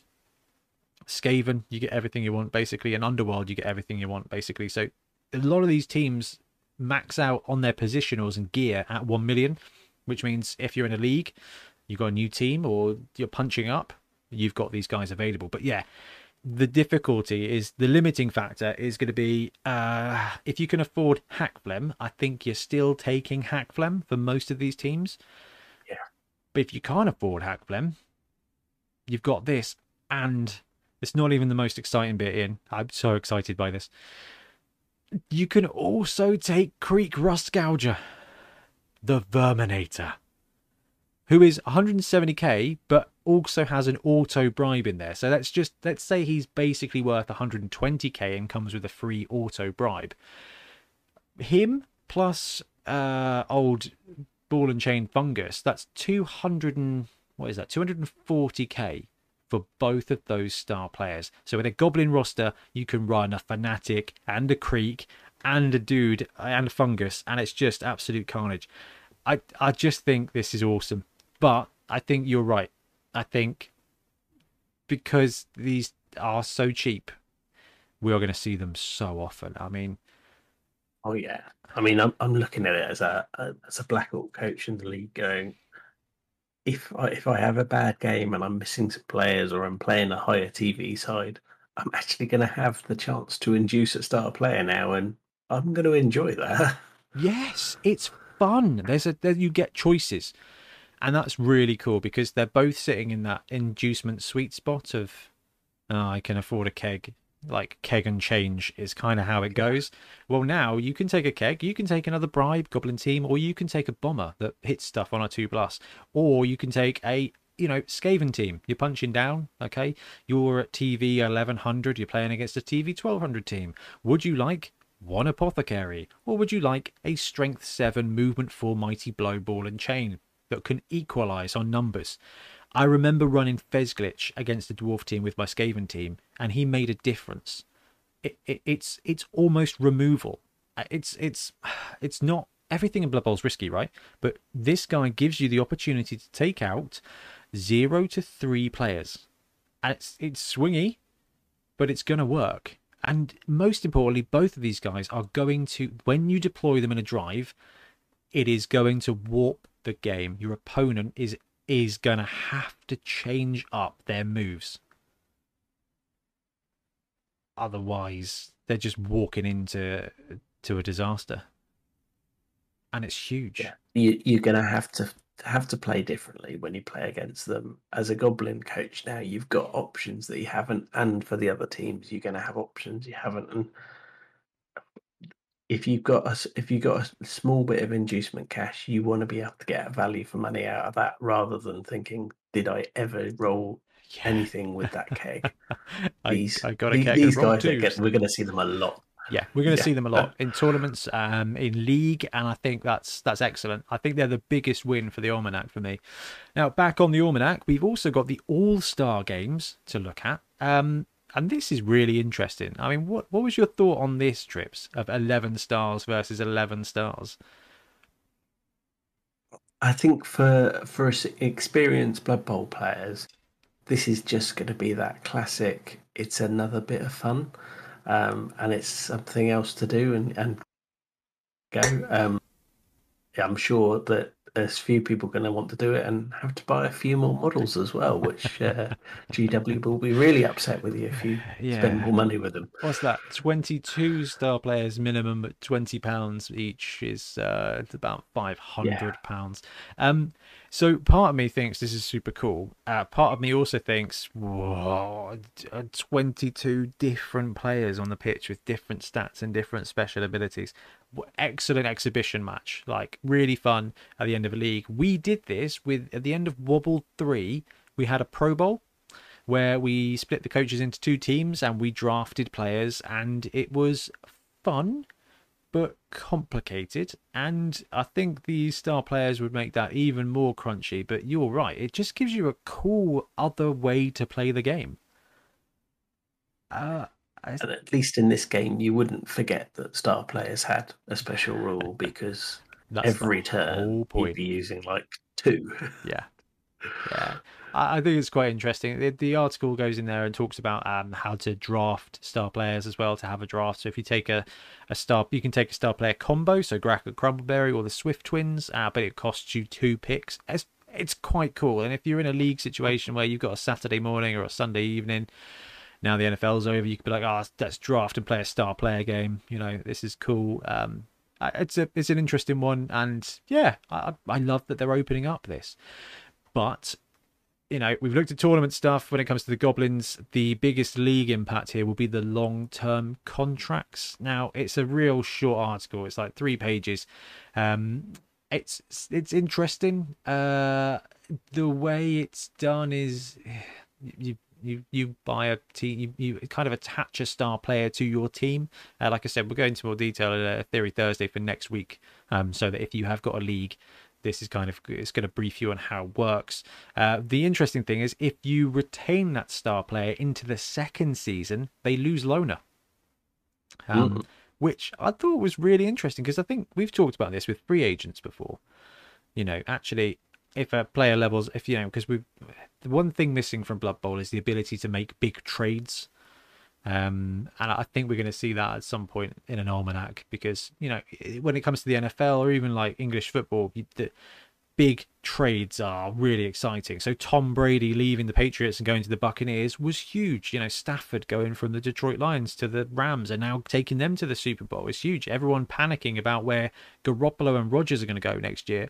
You know, yeah. it's a massive pickup and it's a really interesting bit that's missing from Blood Bowl. Um, but we've talked about like actually maybe you could trade for players, but they join and they get loner, and at the end of the season, if they stay, they don't have loner anymore.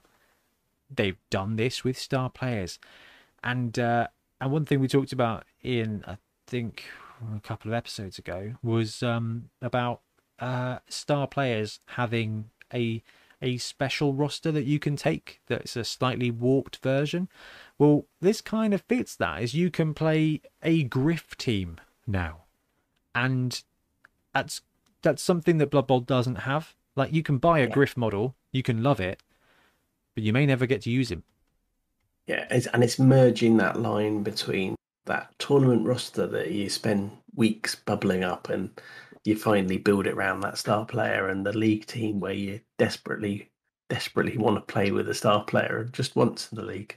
That's that's yeah. giving you that option to to really to use your miniatures and play with them more so. Which is yeah, it, i think it's really great. Um whether you're going to see it used in your league or not very often i don't know but I there's going to be a when it comes to veteran leagues, competitive veteran leagues, you know, um, they may not like it. Like, it may be not suitable. But if you're a rookie league and you're playing Blood Bowl because you love the fun of playing Blood Bowl and you love the carnage of Blood Bowl and you, you know, every week you're you're busting out your special play cards because it's really good fun. Then actually taking the the Morg Snotling team Imagine playing a little stunty league where everyone's a stunty leagues star players rostered in. Yeah, it's just yeah. it's just a really cool way to have a bit of fun with Blood Bowl, and I like that. And talking about fun ways to have Blood Bowl, multiplayer Dungeon Bowl. This this is really interesting. Um it's super rules light. Okay, you build a dungeon, you add an end zone per player, and you can score in any one of the end zones and it's the first person to score wins the game and you play clockwise basically. That's yeah. it. That we've just described that entire segment but i mean trips how much fun does that sound? Oh that's that's just that's going to be really good fun. That's uh, i mean it's it's another way to play the game. It's going to be a bit of fun. It's going to be one of those where there's going to be a game one day where some poor soul goes, I haven't even had turn one and the game is over. How did that happen? At that point, you rack it up and play again.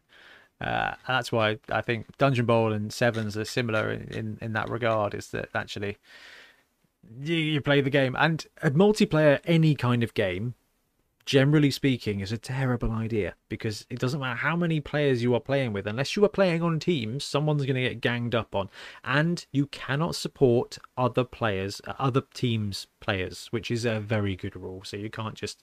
Yeah. Uh, no, uh, my guard's gonna support in this guy in, in this turn. Uh, so actually, that's a sensible ruling there as well. So how that interaction works is is useful. Um, I, it... This feels great for that whole. You can meet a couple of mates for a, a sort of a quick gaming afternoon. You're like, oh, I haven't played any Dungeon Bowl. I haven't played any Dungeon Bowl. Well, let's all play some Dungeon Bowl and let's have some fun. Yeah, I I think that's really cool. Um, uh, I mean, I really would have liked to see some other rules or some more stuff in there. But actually, what they've got in that article is very logical, uh, and it works out nicely. And uh, and that's that's that's awesome. Now, talking of articles, the referee rules in there is this the article from from White Dwarf. It was White Dwarf, wasn't it? Yeah, White Dwarf. It was in. Yeah, and and that is the almanac. There's a bunch of pictures in it as well. There's some stuff in there about who won the Blood Bowl each year, but I don't know like how important that is to you. I, I it's a nice bit of fluff. Nice. It's something just to to fill out your knowledge. Yeah. It feels a bit more like the the old companion yeah. that they had back in second edition days when you'd be like, oh, I never read that tiny weird article. The the second edition handbook was peak Blood Bowl though, I think would be. It was excellent. That's that I love that thing. Um right, well that that wraps up the almanac's contents. Ian, what's your what's your thoughts on it? Positive, negative, uh, medium? Absolutely absolutely positive. I am uh can't wait till Saturday to go pick and uh, she'll be flicking through it uh, Saturday afternoon uh, while uh, brewing up what what what bit of hobby to do next. Yeah, so I think it's always important to to take the angle of better if that's that's a that's a probably a, just a, a life thing. Um, it's great to have it together in a book. If you haven't been able to pick up the spikes or haven't wanted to pick up the spikes, this is going to save you some money, and it's got a load of cool Blood Bowl stuff in, and they're opening up what they're doing with Blood Bowl. Um, it is rules light. It is content light if you've already got the other stuff. Uh, and like the All Star games, the long term contracts, and the multiplayer Dungeon Bowl is probably about six pages of things. Um, having it together is pretty wicked, but I feel like they could have given us a little bit more, but then it would definitely be wandering into Death Zone territory. And I don't know if they know what the difference is. I don't know. Yeah. Like, this is like the All Star Games, long term contracts, multiplayer Dungeon Bowl. That feels like Death Zone content. Um, and I, I don't know if we're going to see a Death Zone again. I assume we are, but yeah, strange one.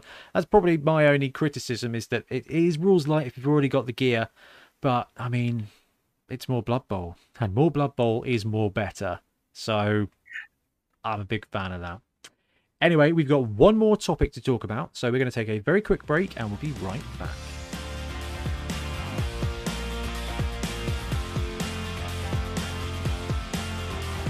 And we're back. So this um technically has nothing to do with Blood Bowl, but I think there is an opportunity here or a potential of this potentially straying into Blood Bowl land. So on the 28th of January, Games Workshop Warhammer community site dropped their thing just just entitled Warhammer and the ITC.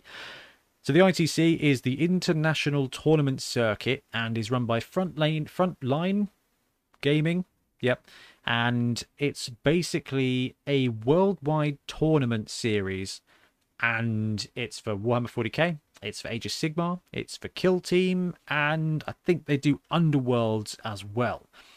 And what Games Workshop are doing is teaming up with the ITC. So uh, basically, the article said it's early days, so we'll have lots more information coming. But um, we are forming an official partnership with the ITC to further support and champion Warhammer gaming across the world. Uh, the headline for now taking part in official Warhammer events will earn you ITC points. Here's a quick look at some of the things you can look forward to. Uh, every participant in an ITC tournament event, no matter how big or small, will have a chance to win an invitation to a special annual event and will even cover your travel and accommodations. Uh, there will be a host of new event types and formats on offer. So, whether you're a steadfast competitive player or committed narrative player, there'll be events and awards that recognize your skills and achievements. We'll be amping up rewards and recognition for the hobby track with prizes equal to those on offer for the gaming accolades. So, basically, the ITC puts some rough rules in place for tournaments. And the Games Workshop have gone, wow, this is this is big. What we'd like to do is support with prizes and just making it more official and more special. Now, in some ways, it is very similar to what the NAF does. In fact, if we just have a quick look at what the ITC page is before we go and look, um, it is there's a there's kind of like a, a little thing here. So there's different categories to be eligible. Your tournament has to be a certain amount of things. So um, in order to qualify to be a Rogue Trader tournament, your game it has to have uh, four or less rounds, has to have uh, less than 28 players. If you want to be a grand tournament, you have to have five games with at least 28 players or 20 for Age of Sigmar. Uh, if you want to be a major, you have to have 40 players for Age of Sigmar and 58. Or a super major, it's 200 plus players and seven rounds. Like, so they've they've they've got a really simple structure as to what what events mean and, and how they qualify them and you get points per event, which is very similar to a lot of the uh, tournament series that happens in the NAF. Now, the tournament series for the NAF have been um, paused while, while the pandemic goes on, which I support wholeheartedly. Um, before that, I was running the SWTC, so the Southwest Tournament Championship. I don't know what's going to happen when it restarts. But Games Workshop have seen what the work that's going on with the ITC, and want to kind of partnership with it. So, where best to start talking about this? Um, we, let's go good, bad, good, Ian. I think let's let's be professional about this. Yeah. So the good side, I mean, what do you think about Games Workshop flagging up this organized play thing and going, "Hey, let's support you with it"? Well, I I think if you're a competitive player and you're going to tournaments, to have GW put their support behind it properly gives it some increased credibility, gives it much more visibility, um, and gives it some nice loot as well in the tournament. Yeah, more loot is more better as well. Um, so that it's really cool that they're, they're not they're kind of giving it an official seal. Uh, the the thing that I am I was giddy about when I saw was this bit here.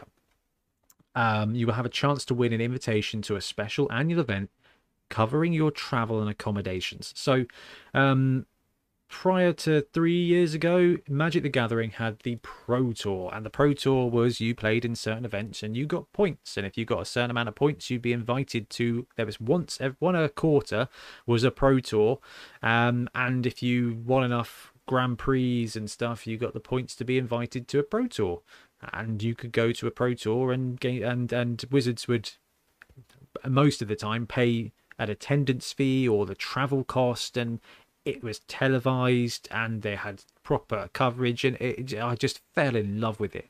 It was just it's just awesome, um, and this smacks of that, and it I find it so exciting, and I think it's best that we take the big, huge jump now, Ian. Is just imagine a blood bowl. imagine the Blood Bowl Invitational hosted by Games Workshop at Warhammer World, and they pay travel and accommodation.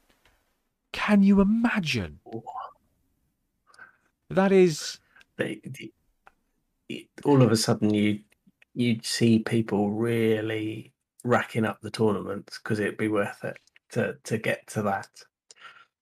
I just, it, I just, I just, it, it's just so amazing. Now, 40k. Now, this is the difference here. That 40k Age of Sigmar, they, you know, it, it costs like to start playing Blood Bowl from nothing. All right, we're talking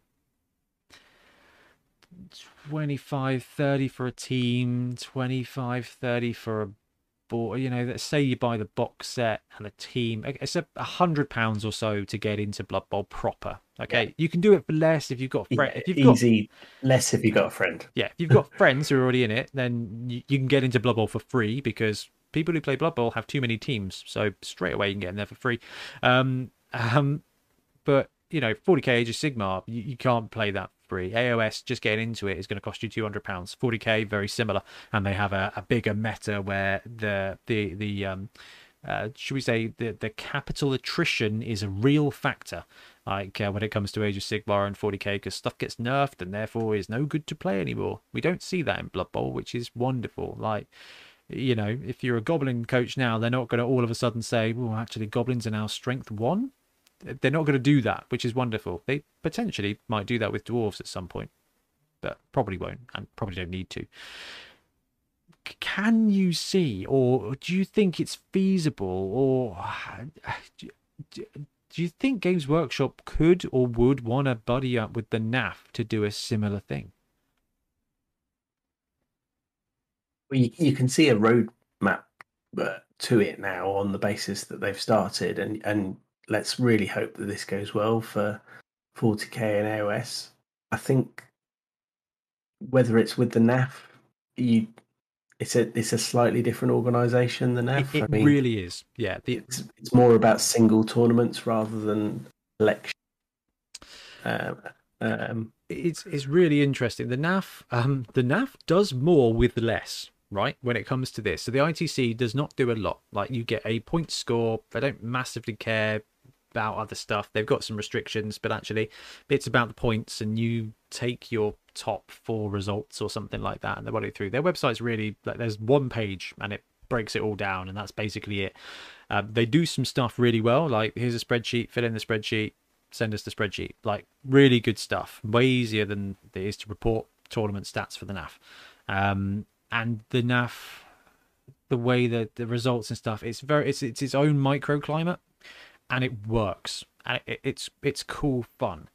The the ITC framework is a lot more is just a lot light it's a lot lighter touch and it's it's a weird one. It's a lot lighter touch but it's also more competitively driven. And, and so you're right like the NAF is different from the ITC in a whole bunch of ways. Um and then have to generally really good work. I mean, I've got to say massive props to to, to Al Weatherall and um and Alex uh whose whose name is Stimmer, uh, Alex Weiss, who's the tournament standing in tournament director. Yeah. Like they're they're great. They're super supportive and and you know the whole NAF crew fight against tech and legacy stuff that oh man makes corporate Ben just giddy.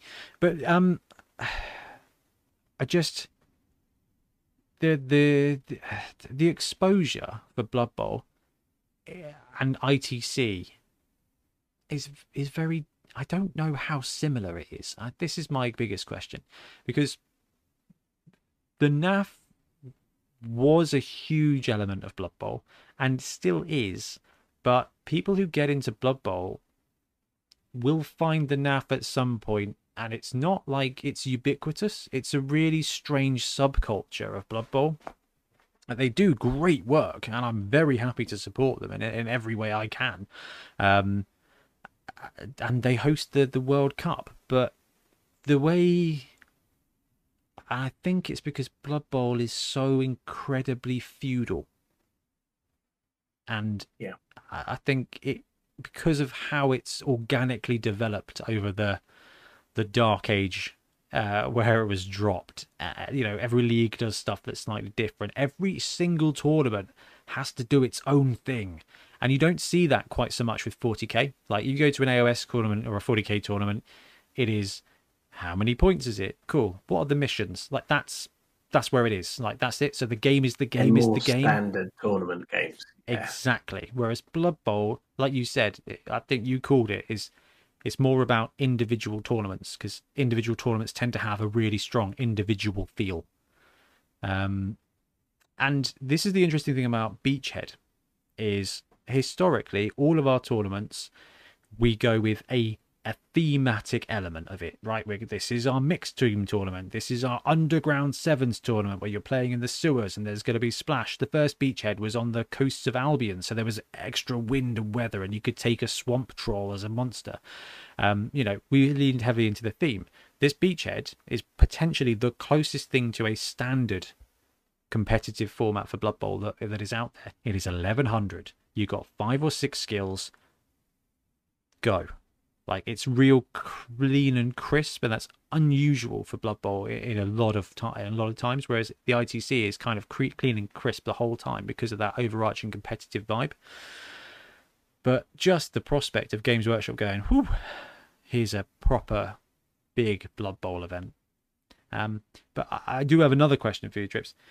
The the ITC there is a I think they said there's a, a four thousand dollar prize for the overall winner at the end of a year or something like that. Um, I read this earlier, and Blood Bowl. There's there's great prizes at tournaments, but you don't really play for the prize. You play for the victory most players play for the fun, but if you're going to go and try and win a tournament, it's to say that you won a tournament. It's never to be like, I'm going to win this to get the loot. I'm going to win this to get the money. Now, here we go. Last year, the player won $4,000 in cash. The player that does the best overall throughout the year will be the circuit champion. Um, how do you think it would change the Blood Bowl competitive environment if we started having cash prizes for Blood Bowl? Well, I think anytime you bring in a prize of that value, literally of that of that value, you're gonna you're gonna bring out the more uber competitive side of gamers, and there's there's that ruthless streak's gonna come out more often. Um, and the flip side of that is sometimes you, you're gonna not have as great an experience is going to need to to win and crash and absolutely score every point they can because they're in it for the long haul. So you're going to get much more of a long term competitive impact because of it. Yeah, it's it's an interesting thing. And do you think? Do you think that the increased prestige, because let's face it, if there was a monetary thing or a bigger press thing or or the the pomp and circumstance of it became greater, um, there would be more players. That's I think that's a pretty a pretty reasonable narrative to say the bigger the prize pool, you know, the bigger the the bigger the prize pool, the bigger the um the publicity, the the kind of more interest you get in it. Um, you know, look at Beachhead. It's happening at the BIC at a convention, and we've got nearly hundred players. Right, that's that's not a surprise. Those there, there is a correlation there. Um, do you think that, given the fact that most tournaments are Swiss, do you think it would balance overall? To say that actually the I don't know what's the best way to describe it? The the tryhards or the the pros let's let's say the pros. Uh, the pros being mixed in with the standard competition would be a bit of a would you think it would balance out with the bigger I think it would balance because I think I mean you you see the way the ITC is doing it's it's it's sort of the points are, are weighted to those huge tournaments, the major and the yeah. So if you're still going to your smaller tournament that's a bit that's 20 30 players um, you're not going to score as many overall points for it. You're still going to have that small tournament, bit of fun feel. Yeah. And yeah, as you said, if you if you if you don't do outstandingly in game one and two, then there's pretty little chance you're going to be up against an uber competitive pro in the third round. You're definitely yeah. into stunty snotling fun. And this is something that has been overwhelmingly brilliant about every Blood Bowl tournament I've gone to or run. Is yeah, sure, there's maybe I don't know, four in every hundred Blood Bowl coaches are there to win a game. Like they're there to win, win. Uh, that's an amazing percentage. And you know what? You, you can still have fun. And because of the way the prize structures are, and because of the way that there are spot prizes, um, which reminds me, I need to order the table dividers the colored table dividers. I'll do that in a minute. Um, uh, do, uh, yes, mustn't forget that uh, because that's how we're doing spot prizes. There'll be colored zones. That it will be a one spot prize per colored zone. But yeah, but you can still like, oh, I'm having a garbage time. But actually, uh, right, if the first person to get sent off for fouling is is a prize, let's go foul. Let's so I'm going to go for casualties. I'm going to go for for fouls. I'm going to go for stunty. And and you see a lot of that, and you tend to have people go to to Blood Bowl tournaments to kind of go for a minor win or go to learn a team or go to like I always bring up Gary. Like Gary is just an absolute flipping legend. Yeah. Right? He came to Bombember. I was like, what roster are you running? He's like, I have come here with the goal of in my three games to use scroll to throw the ball deep to catch it. So he took a couple of goals with catch and he nearly pulled it off. And like that was his goal for the tournament was like, yeah, this is what I'm going to do today. I was just awesome. Like he nearly turned a completely uncompetitive meta into the thing that we all wanted to happen for the day. yeah, it's so great. Like that's the great thing about Blood Bowl, and and I, am going to be honest with you, man. I am I am in two minds. The the Magic the Gathering player in me, the one who loves the the excitement of a competitive of a of a, an esports event thinks, oh wow, like this is amazing. If we could get, you know, T Sports Blood Bowl, this is where this is. I'd love to see that. But then actually, the Blood Bowl player in me, who loves going to tournaments and just playing a great game with great people all the time, doesn't want that to change. And it's a really interesting mix. I, I, I think I think we should move into the so that was the positives, and I feel like we're taking a bit of a climb down into the the potential grim dark. Um, Blood Bowl tournaments, the percentage of third party teams, printed teams, conversions is pretty chunky. Like really quite big. I would say it's almost 50 split, you know, between and it's not and this is a really interesting one is because the games workshop teams are really affordable as far as the game goes but you don't you you know you, you buy the the orc team um, then you find a really cool one that you want to 3d print because it's a cool different team and i want to take that to my tournament uh, and it, do you think or is it feasible that we'll see the games workshop restriction on models creep into the ITC kind of events? And do you think that would be how massive do you think that would be for Blood Bowl? Well, I, th- I think it would be really restrictive for Blood Bowl, as we've said. You said n- the number of people who will have a third party something in in there, you're going to cut a lot of people out. Whether they would do it for all of the tournaments because they're more partnering with the tournament organisers rather than setting the rules. You don't know now, but it is it's probably a little bit of a wait and see for for how it goes over this year. But you you could definitely see it happening. The standardization um, and the GWA is the GWA. Yeah, and, and that would be my potentially my biggest concern. Um, we could see this get more price support. We could see this get more prestige, but we could also see it become um, cleansed a little bit. And and I get it. Like if Games Workshop are going to sponsor these events, um, to the point where they are going to want coverage in one way or another, whether it's pictures of the battles going on, pictures of the top winning rosters, and things like this. You kind of have to put a restriction in place because otherwise they're sponsoring an event that they will get nothing out of because if if everyone that so you know same games workshop sponsored a blood bowl event and two-thirds of the teams were you know flipping punga Greebo and printed stuff um that really adds very little value to them. It's great to have a blood bowl tournament but they like the coverage angle. They like being able to show pictures of top rosters and stuff um because it's part of the it's part of the excitement of the game. It's like hey buy this roster buy this team. Um and because you know Games Workshop is really the way Blood Bowl functions is is the Games Workshop releases form the core, but then there's so much added on to the outside of it. You know, in Blood Bowl, Games Workshop stuff is the pizza base, right? We go nuts on the toppings and the sides, but oh, it, yeah. yeah, but but in in in 40k and AOS, like it is, you know, the, the thing you can kind of spice it up with is maybe a different sauce and that's that's very different. Um, and I think I don't know. Do you think it would affect attendance?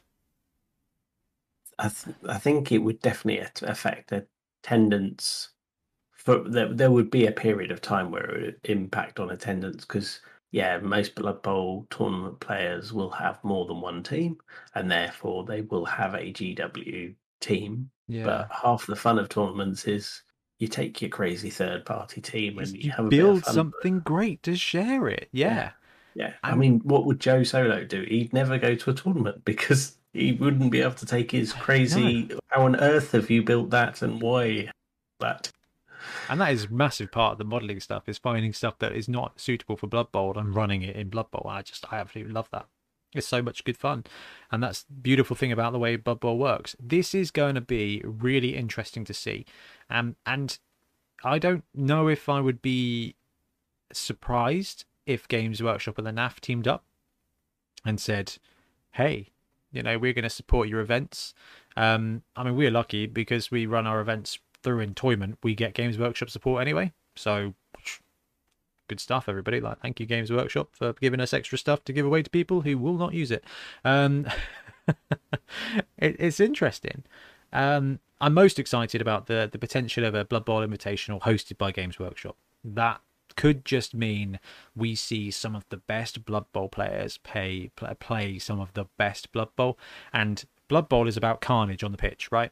That's why we like. it. That's why we like mixed teams. We like Dungeon Bowl is because this is every single turn is its own unique problem to solve. That's great fun. But actually, you know what? Putting Andy Day Andy Davo against somebody, you know, like just pro, it would be really interesting. And I just want to say I'm available to cover that event because that would be so sweet. Um, would you like to be there on the telecast? Oh, it'd be amazing. I could be the I could be the Marshall Sutcliffe of, of Blood Bowl. That would just be like happy Ben all day long, um, because I, would love to see that, and that would be something that is great.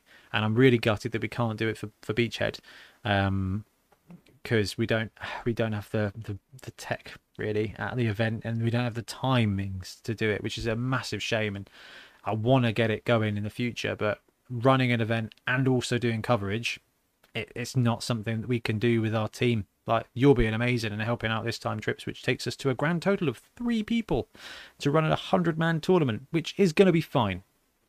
No worries about the running of the event, but we also can't take three people yeah, out. Don't have that. Don't have the film crew and the space and yet. and the Wi-Fi and that is mostly the, concern about the, the Wi-Fi and, and the electricity and everything. Um, but my goal is to my goal my goal is to this time next year be able to maybe if we do beachhead next year we might be able to we've got a year to plan that we can you know bring on some people to help run the event and help with the the, the stuff i mean we might be able to pay for support which would be really amazing and we could do a really big event and, and really go all out but um my dream would be to cast games for the NAF World Cup. That that would just be something super special, and uh, I really should probably do something about trying to make that happen. Whether they're interested, I don't know. But the NAF uh, World Cup stuff starts happening in three days' time. The applications start going through. Yeah. So applications soon, yeah. And then the bid, the voting starts on the sixth. So it's, it's going to be an interesting month for Blood Bowl um, on the big side. But that's the NAF World Cup is so different from Games Workshop, like so separate from Games Workshop. Really is the difference between Blood Bowl and their core games. It's it's interesting. Anyway, trips. I think we've covered everything on the roster for today. Yeah, yeah, all good. That is fantastic. Uh, trips. Thank you so much for for jumping in and um, and hanging out. Always loved chatting Blood Bowl with you. No problem, no problem.